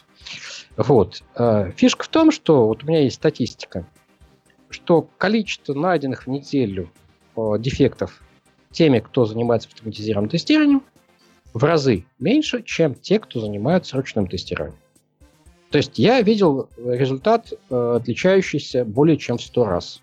Условно говоря, в год автоматизатор тестирования, автоматизатор поиска ошибок находит одну ошибку, а тот, кто занимается ручным тестированием, находит порядка двести. То есть в смысле, с точки зрения операционных затрат на одну найденную ошибку, автоматизация там была невыгодна, слово совсем. Ну вот так. Передаю так слово. Бывает. Да, бывает. Теория, что эти автомат... типа автотесты не ищут ошибок практически вообще. Что они не для этого. Я даже с ней согласен. Погодите, погодите. Целью процесса поиска ошибок является, естественно, поиск ошибок. Но это очевидно, по-моему. А, а, да, это, это не очевидно, да, я знаю. Это не очевидно ни для кого. То есть, Нет, просто э... и у нас еще, кроме поиска ошибок, есть еще проведение проверок. То есть мы не ошибки ищем, а мы просто проверя... проверки делаем. Леша, а зачем? Чтобы... А зачем? Леш, я могу объяснить, нет, зачем. Не поиск ошибок, а цель, а цель ну, не проверок, а как называется, цель, ну, может, проверки хорошее слово. А, проверки того, что основные бизнес-процессы работают. Не-не, погоди, еще раз. Если мы не находим ошибок, мы провели тест зря. А, здесь, если мы меряем только, в, количе... если мы меряем только в, в количестве найденных багов, то да, мы его привели зря.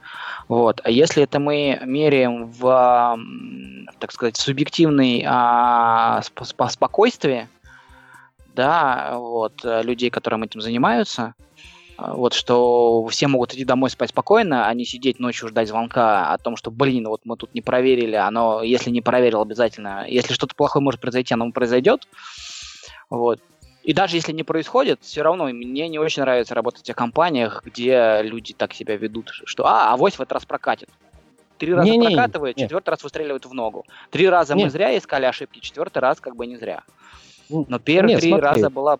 потери, Нет, да. Как же... Леш, Леш, Леш, Леш, да. Леш, вот когда я работал в, в, в нормальной компании с нормальными ребятами, мы писали очень сложный софт, это реально был сложный софт, очень сложная математика и так далее и тому подобное. Сейчас такая, такой редкость.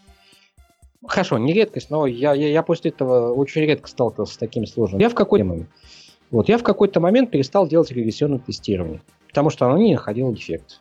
И вот, когда мы отдавали это в прод, когда мы отдавали заказчику, выясняется, что действительно в тех модулях, которые были написаны, они хорошо изолированы, хорошо, хорошо продуманная архитектура, Там все работает.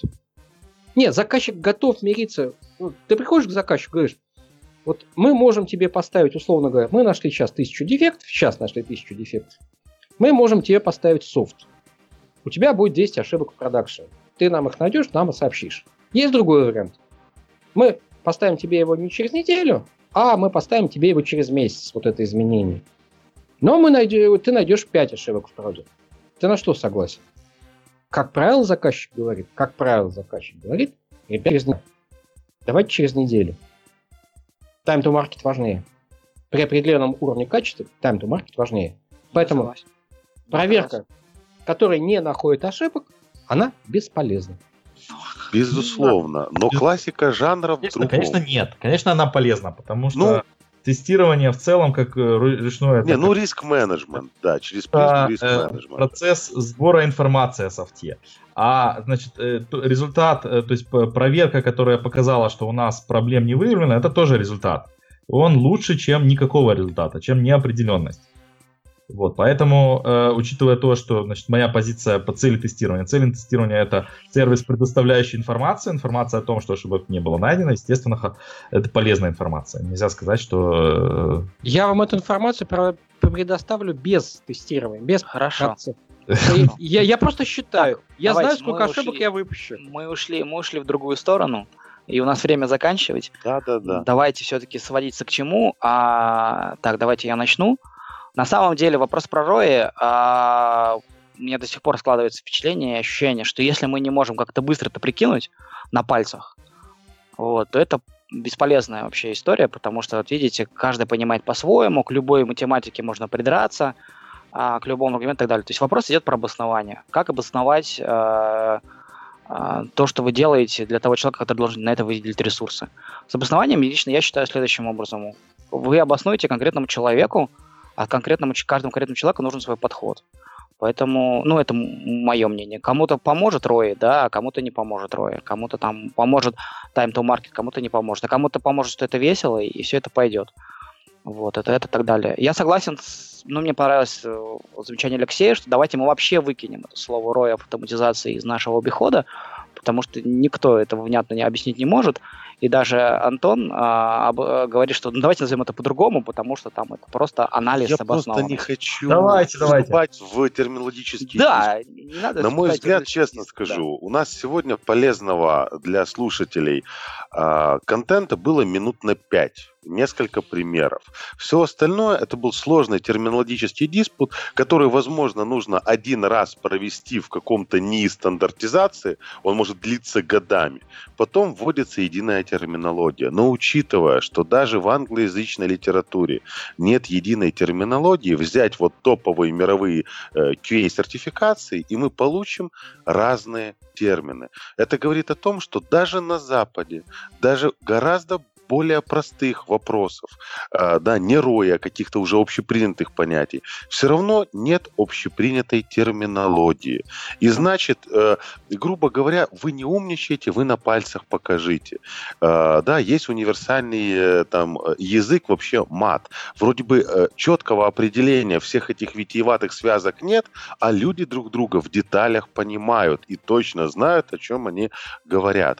Поэтому, на мой взгляд, лучше вообще как-нибудь сделать, возможно, в другом формате общение исключительно от практики. Неважно, как это называется, неважно, эм, да, не надо давать какую-то общую, общую картину, да, единую.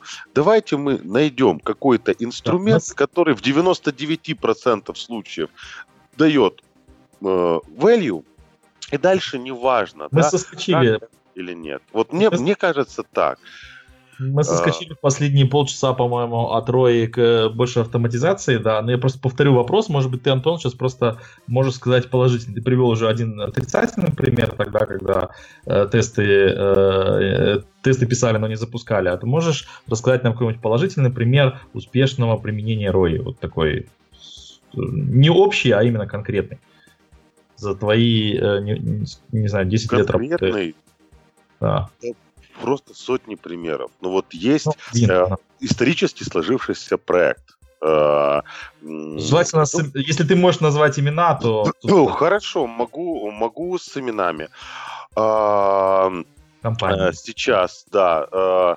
Скажем так, как же он, есть Вымпел компания, да, Вымпел-телеком. У нее есть биллинговая система. Биллинговую систему она периодически, да, с выпусканием новых версий, с обновлением в связи с законодательством, новыми тарифами и прочими, да, просто скачком техники, да, там появился интернет, и вот нужно, да, добавить эту часть э, функционала. Э, ошибки все равно вносились периодически, и полная регрессия, ну, опять же, не будем говорить, насколько полная, какой фокус, но обширная регрессия проводилась. Она стоила очень и очень дорого. Когда наступил кризис, да, рубль подвинулся, начали сокращать расходы. Был проведен сравнительный анализ, вот так, как я его рассказывал, неважно, какую терминологию применять. И была получена информация, график, да, когда мы выйдем в ноль и как скоро мы начнем экономить. Неважно, да, не получать прибыль, экономить. Поскольку задача была сократить расходы при прочих равных, да, даже не time to market. Для начала задача была, давайте вот начнем с малого, сэкономим расходы.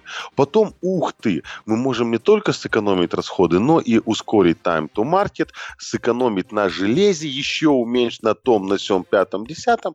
В итоге было принято решение. И огромная система на э, много тысяч тест-кейсов, причем, что это были только нужные, только вот после тщательного отбора и фокусирования. Все это было сделано.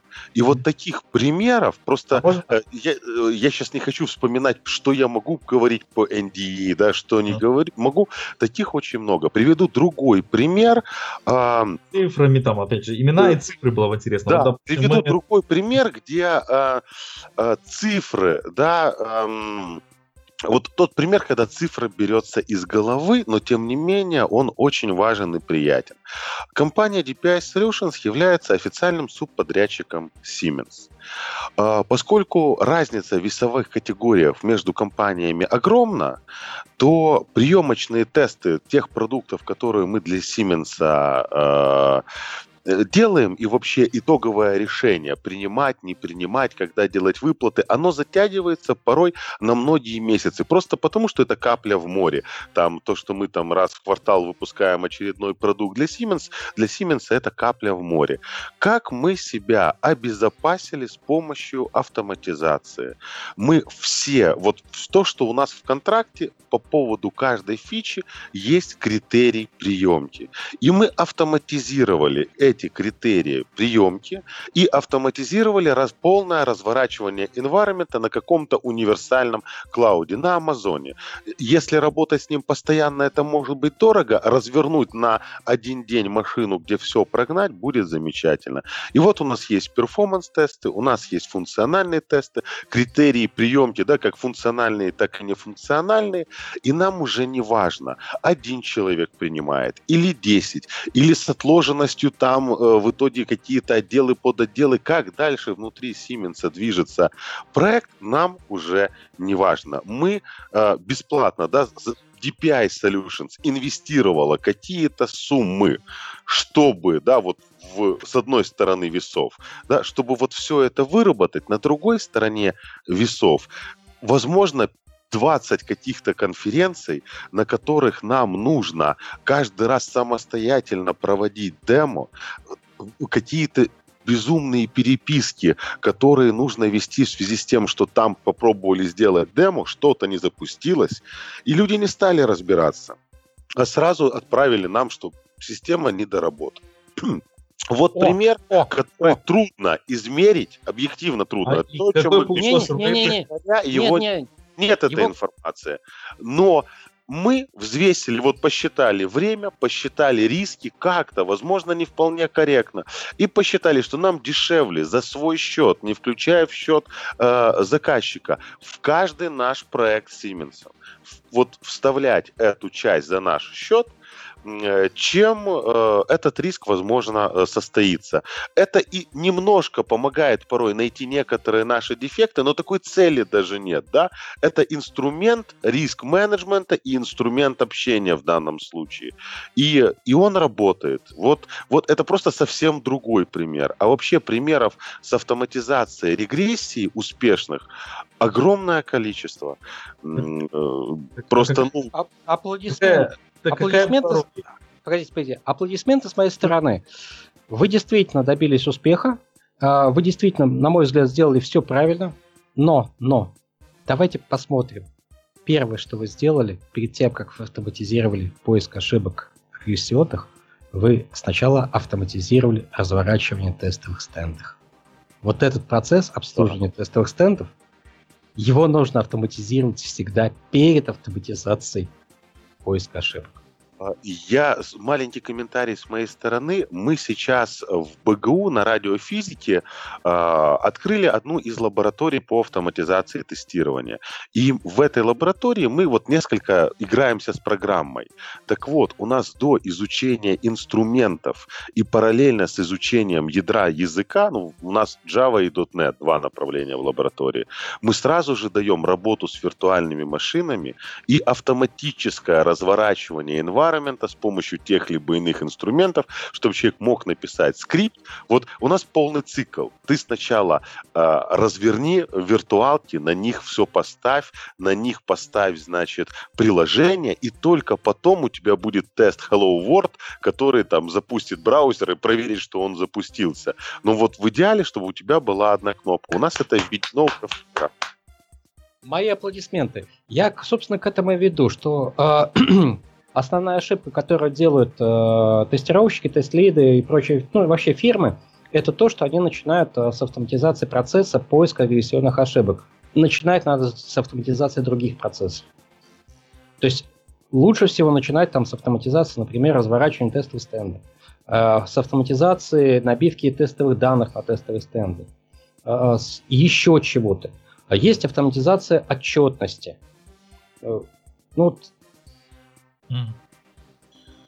Авто, об, автоматизация отчетности нас, я расскажу выпуск, чуть позже. Да, угу. У нас выпуск про роя, в принципе, был. Я как-то надеялся услышать хотя бы... Ну, роя — это число в конечном итоге. Я хот, хотел в результате выпуска услышать ну, хотя бы одно число. Пока не услышал. Хорошо. Сейчас, сейчас я прямо могу открыть документ. Буквально э, тридцать секунд. Сейчас я его открываю. У меня mm-hmm. э, готовый документик есть. Сейчас он загрузится. Хорошо, так, давайте тогда я пока возьму слово. А, да, автоматизация, да, да, автоматизация отчетности. А, в одной из фирм, в которую я пришел, а, у них была проблема. Они вели м, отчетность по дефектам а, аж в четырех разных Google документах. В результате, поскольку заказчик нервничал и каждую неделю там просил отчет о том, что сделано, что не сделано, сколько новых, сколько исправили. Вот. Они сидели там до двенадцати, до часу ночи. Я пришел, сказал, ребята, мы будем использовать трекер. И после этого в любой момент, в любой момент я мог дать справку о том, сколько чего найдено за неделю, сколько исправлено, сколько осталось, весь список. Ну, в течение нескольких секунд, и более того, там я открыл доступ просто заказчику. Вот. Автоматизация отчетности о тестировании, именно автоматизация этого процесса, это тоже очень выгодная штука. Заказчик перестает нервничать. И я считаю, что он тоже должен идти перед автоматизацией э, поиска регрессионных багов. Окей, все, передаю слово.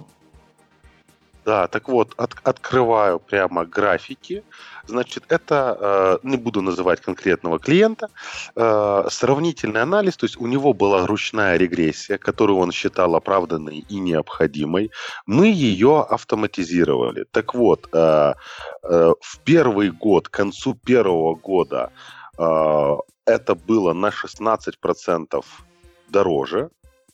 Э, к концу второго года это стало на восемьдесят процентов дешевле. К концу третьего года это стало там еще на пять процентов э, дешевле. Цифры, вот, восемьдесят, да, рой кумулятивный был восемьдесят четыре процента перв, к концу первого года, потом триста восемьсот, потом семьсот. То есть мы сразу вложили про, много. Проще сказать, период окупаемости. Да, это, период... плани... Стоп, это пла... планируемые или это то, что постфа... постфактум посчитали? Э, постфактум получился очень близок к этому. Я открыл планируемый, постфактум получился очень близок к этому. Э, там, ну, считанные там проценты, это погрешность, по сути. То есть э, окупаемость наступила через четырнадцать месяцев, мы вышли в ноль. А актуально э, эта часть функционала, поскольку это очень большая система для телекома, то есть мы смотрели на три года, то есть получается, что еще вот четырнадцать месяцев мы выходили в ноль, остальное время мы пожинали э, плоды своего труда, и который, я думаю, на четвертый год тоже будет уже, ну, не нулевыми эти плоды будут. Антон, а на этом примере если, ты мог если, бы если, объяснить? Да, если не секрет, э, э, э, регрессию проводили люди, да, и автоматизацию проводили другие люди. Э, да, это был субподряд, то есть это разные люди. Это были разные люди. Отказались ли по факту там через эти восемь или там двенадцать месяцев от э, первого субподрядчика, который проводил э, вручную? Это были их, так сказать, родные сотрудники. Э, их перевели на решение других задач. Я, честно говоря, не следил за судьбой, никого не сократили, но конкретно бюджет этого проекта, да, получается, что, ну, поскольку это, э, по сути, э, да, это, это обслуживание, вот этот продукт, это часть накладных расходов э, этой компании. Получается, что эти расходы начали падать. Они часть сотрудников смогли освободить для других проектов, и у них вот использование этого инструмента стало дешевле. Там, mm-hmm. на, на достаточно остались значимую ли, сумму. Остались ли ручные тестировщики или от них вообще избавились? Они, безусловно, остались. В проекте, в проекте, я имею в виду, в проекте. Да, в проекте, да. Вот тут даже видно, как меняется команда. То есть в начале было, сейчас я посмотрю, в начале работало два ручных тестировщика в команде. Ага. Мы сразу же добавили... Получается, ну, полтора автоматизатора uh-huh. на первый год, ну вот на первый этот период в четырнадцать, значит, там, ну, по сути, на первый год там с небольшим. И uh-huh. потом, под конец, у нас получилось, что у нас ноль целых двадцать пять сотых ручного тестировщика осталось, и э, на поддержку у нас осталось э, примерно ноль целых двадцать пять сотых автоматизатора. Ну, uh-huh. на, на их обновление и актуализацию. Опять же, на, на прогон, ну, все, что можно было автоматизировано, да, и continuous integration, и environment, но все равно есть анализ результата, все равно есть какие-то накладные расходы, как ты этот процесс не, не автоматизируешь. В итоге получилось так, заказчик остался доволен, эту поддержку он оставил своим специалистам, то есть в итоге я не буду врать, да, а у них остался один специалист на полставки, который занимался и ручным, и автоматизированным, или как-то иначе они решили этот вопрос, но по факту вот они остались довольны, они смогли э, сократить свои траты, грубо говоря. Окей, okay, спасибо.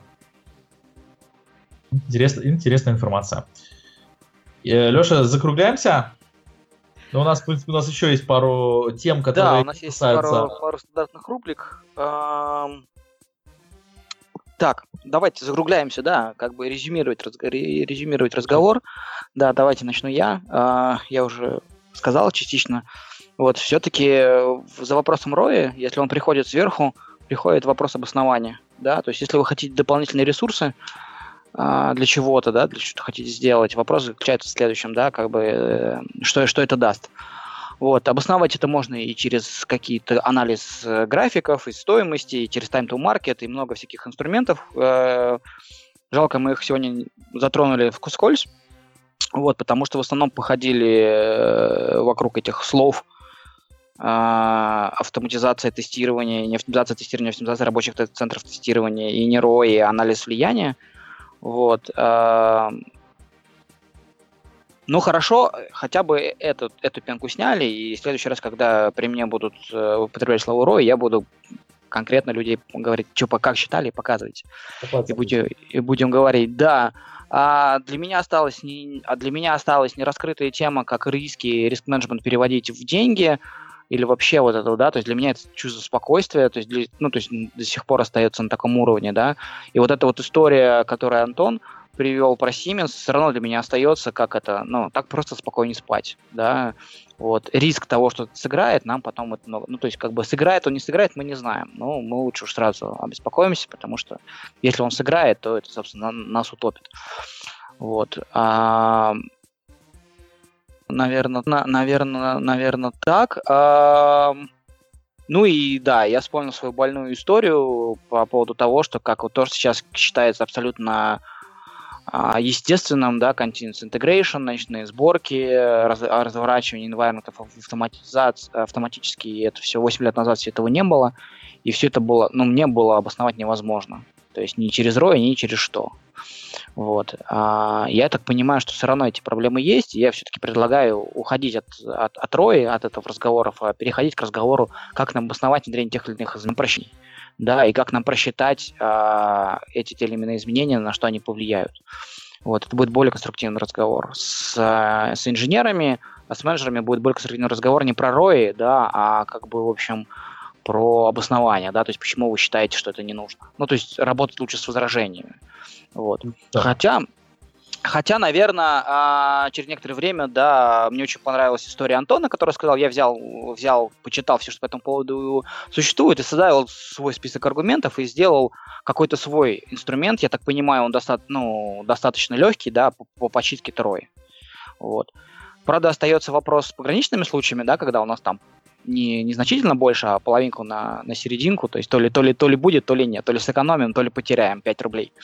Ну, вот. Но, наверное, вначале не стоит фокусироваться на таких вещах. Вот, хорошо, Алексей, ты что скажешь в заключении? Да, я в основном плюсую твои, то, что ты сейчас сказал, и ну, скажу, что я остался при своем мнении, что я тут немножко более жестко, я считаю, что слово «рой» не, не, ну, не то, чтобы не стоит, его просто нельзя употреблять вот в этих значениях, потому что это ну, приводит к, э, ну, я считаю, к запудриванию мозгов, особенно э, верхнего менеджмента, который обычно действительно знает, что такое рои. И если он вам доверяет, то есть он как-то сразу представляет э, не, ну, что-то неправильное под этим. Поэтому вот я к тебе присоединяюсь. Вот подсчитывать влияние изменений в каких-то, да, св... какими-то методами. Э, методы могут быть различные, но не использовать слово рои, не, не, не использовать, не употреблять при тестировании слово прибыль. Ну, действительно, есть какие, иногда бывают какие-то, какие-то случаи, которые конкретно обсчитываются, там на аутсорсе мы вот эту, эту тему не обговаривали, там где действительно, значит, ресурсы, то есть любой там человек, который с проекта уходит, автоматически сразу переходит в другой проект, и там начинает приходить прибыль, но в целом, то есть очень важно понимать, что облегчение работы кому-нибудь абсолютно не означает прибыль, то, что мы, то есть прибыль вот это... Есть четкое определение, что такое прибыль. Прибыль – это, по сути дела, деньги, которые можно взять в руки, посчитать в карман, понюхать, как они пахнут, вот, а не чье-то сэкономленное время. Эм, вот, я закончил. Так, Антон, ты в заключение что скажешь? В заключение, э, мне кажется, да, возможно, коллеги со мной не согласятся, что мы прежде всего практики. И нам нужно отталкиваться от чего-то маленького, итерационного. Мы все говорим, что ну, в итерационных процессах разработки есть свои плюсы, они сейчас популярны и прочее, прочее. А сегодня пришли ватерфольно. Давайте мы возьмем, сразу же введем единую фундаментальную терминологию, понятия, общие метрики. Это очень сложный процесс. Возможно, невозможный в таком виде в принципе. Поэтому я предлагаю идти маленькими шажочками. И если рои сейчас употребляется, и заказчику что-то понятно, да, какой-то, да, на уровне вот есть же, э, даже в поэзии, вот есть, все построено на каком-то ассоциативном мышлении. ДДТ сказал фразу, разобрал ее по слогам, ничего не понятно. А людям нравится, и тебе нравится, и отклик какой-то у тебя в сердце оставляет. Вот и здесь то же самое. Давайте мы возьмем нечто, что работает сегодня, и будем делать нашу жизнь и жизнь наших заказчиков легче с тем, что работает сегодня. А э, вот подобные глубокие разговоры оставим либо профессионалам и просто каким-то организациям по сертификации, либо нам на кухне для комфортного, веселого времяпрепровождения вот таких лютых спорщиков, там, интеллектуалов, там, как-нибудь так это назовем.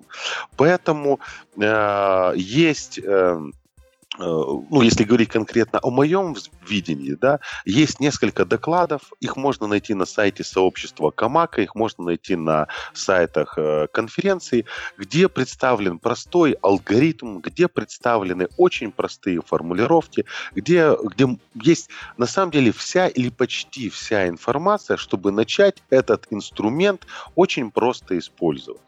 Потому что мы практики, мы на двести процентов. Мне кажется, Мне кажется так. Возможно, я глубоко э, не прав. Но, но это работает. И в любом случае думать об этом нужно. Э, еще сделаю микроанонсик. двадцатого мая в Минске пройдет большая конференция по автоматизации Камака. Там будет шесть секций. Больше двадцати докладов, автопати, вот все по полной программе. Есть YouTube-трансляция, есть личное участие. И если вы захотите, мы там можем еще раз поднять вопрос о рое в любых плоскостях. От э, доклада и кулуарной дискуссии до формата «Ты меня уважаешь» под конец автопати. Поэтому приходите, будет интересно. Мне кажется, что вопрос очень и очень актуальный. И нужно хватать, это как рыба, да, вот хоть Хоть что-то взять, целиком мы ее точно не поймаем, но хоть за плавничок подержаться и в нашей работе регулярно использовать. Думаю, так. Ну, но я очень рад был сегодня пообщаться, коллеги. Я узнал очень много интересного. Мне просто кажется, что наши слушатели в этом винегрете не получили некого структуры, видения и ответов на свои вопросы. Возможно, многие ребята пришли с конкретным вопросом, а ответа они не получили. Вот, ну, мне кажется, так. Спасибо. Хорошо. Сергей? За это время нельзя получить ответ. Это все-таки более продолжительное время нужно. Это перестройка мышления, перестройка своих взглядов. Так что, коллеги, мы поговорили об... На самом деле мы сегодня просто обозначили некоторые точки, которые нужно подтверждать, и все. Время истекает, так что я больше ничего не буду говорить. Окей, да. Да, ну, опять же, для наших постоянных слушателей мы напоминаем, что подка- наш подкаст не является лекцией. То есть мы не пришли к вам с конкретным планом рассказать вам вот это, то-то, то-то, то-то и то-то, что есть абсолютная правда. И вот в данном случае у нас пришли э, люди с практически, так получились, тремя ди- диаметрально противоположными мнениями. То есть, э, ну так, почти. Вот, конечно, такого не бывает, но, в общем, мы обменялись своими мнениями, и каждый может для себя сделать свои выводы, я надеюсь, и просто... То есть, мне кажется, что, что сегодня удалось, это то, что любой слушатель понял, что эта тема является непростой, и есть очень много взглядов на нее разных, и очень много аргументов, и мне кажется, что слушатели просто расширили свой горизонт. Окей, хорошо. Ладно, тогда переходим к, к следующим блокам, да, коротеньким, про новости. Алексей, да, давай. Про новости практически все тогда будет от меня. Да, я хочу сказать, что появились видео, э, ну, уже некоторое время назад, просто я, так понимаю, это еще не озвучивалось в наших подкастах, появились видеозаписи из э, Heisenbug две тысячи шестнадцать московского, Selenium Camp в Киеве две тысячи семнадцать и Selenium Conference в Штатах две тысячи семнадцать тоже. Есть там очень хорошие доклады. Мы на Radio кью эй, если еще не сделали, то наверняка в ближайшее время сделаем выборку с плей- плей- плейлиста, где мы выберем просто те доклады, которые нам понравились больше всего, абсолютно субъективно и без претензий на то, что мы, что мы правы. Вот. И опять же у нас на нашем YouTube-канале есть уже сейчас вот эти плейлисты. Мы стараемся вести для интересных актуальных конференций подборки с, ну, доклады, которые нам понравились больше всего, для того, чтобы вам не пришлось плутать среди огромного количества докладов, которые записываются на этих конференциях. Вот. И еще я хочу дать одну рекомендацию. Я некоторое время назад прослушал подкаст, э, видео, как называется, видео-подкаст, который называется «Без слайдов». Его э, проводит Алексей Федоров, не тот, который у нас, а, так сказать, по кличке Алексей Федоров, который лысый. В общем, на самом деле Алексей Федоров очень известный организатор и директор э, э, компании Jukru, Java User Group. Он э, занимается организацией крупнейших Java конференций, и э, он является организатором конференции Heisenbug, в том числе для тестировщиков, а также, э, насколько я помню, делает конференции и по .дот нет, и по JavaScript. В общем, я на некоторых из них был. Действительно, хорошее, очень хорошее качество организации. Могу со спокойной совестью рекомендовать. Вот. И очень рекомендую этот подкаст. Этот э, подкаст это примерно час разговора с очень интересными людьми, то есть это разговор один на один.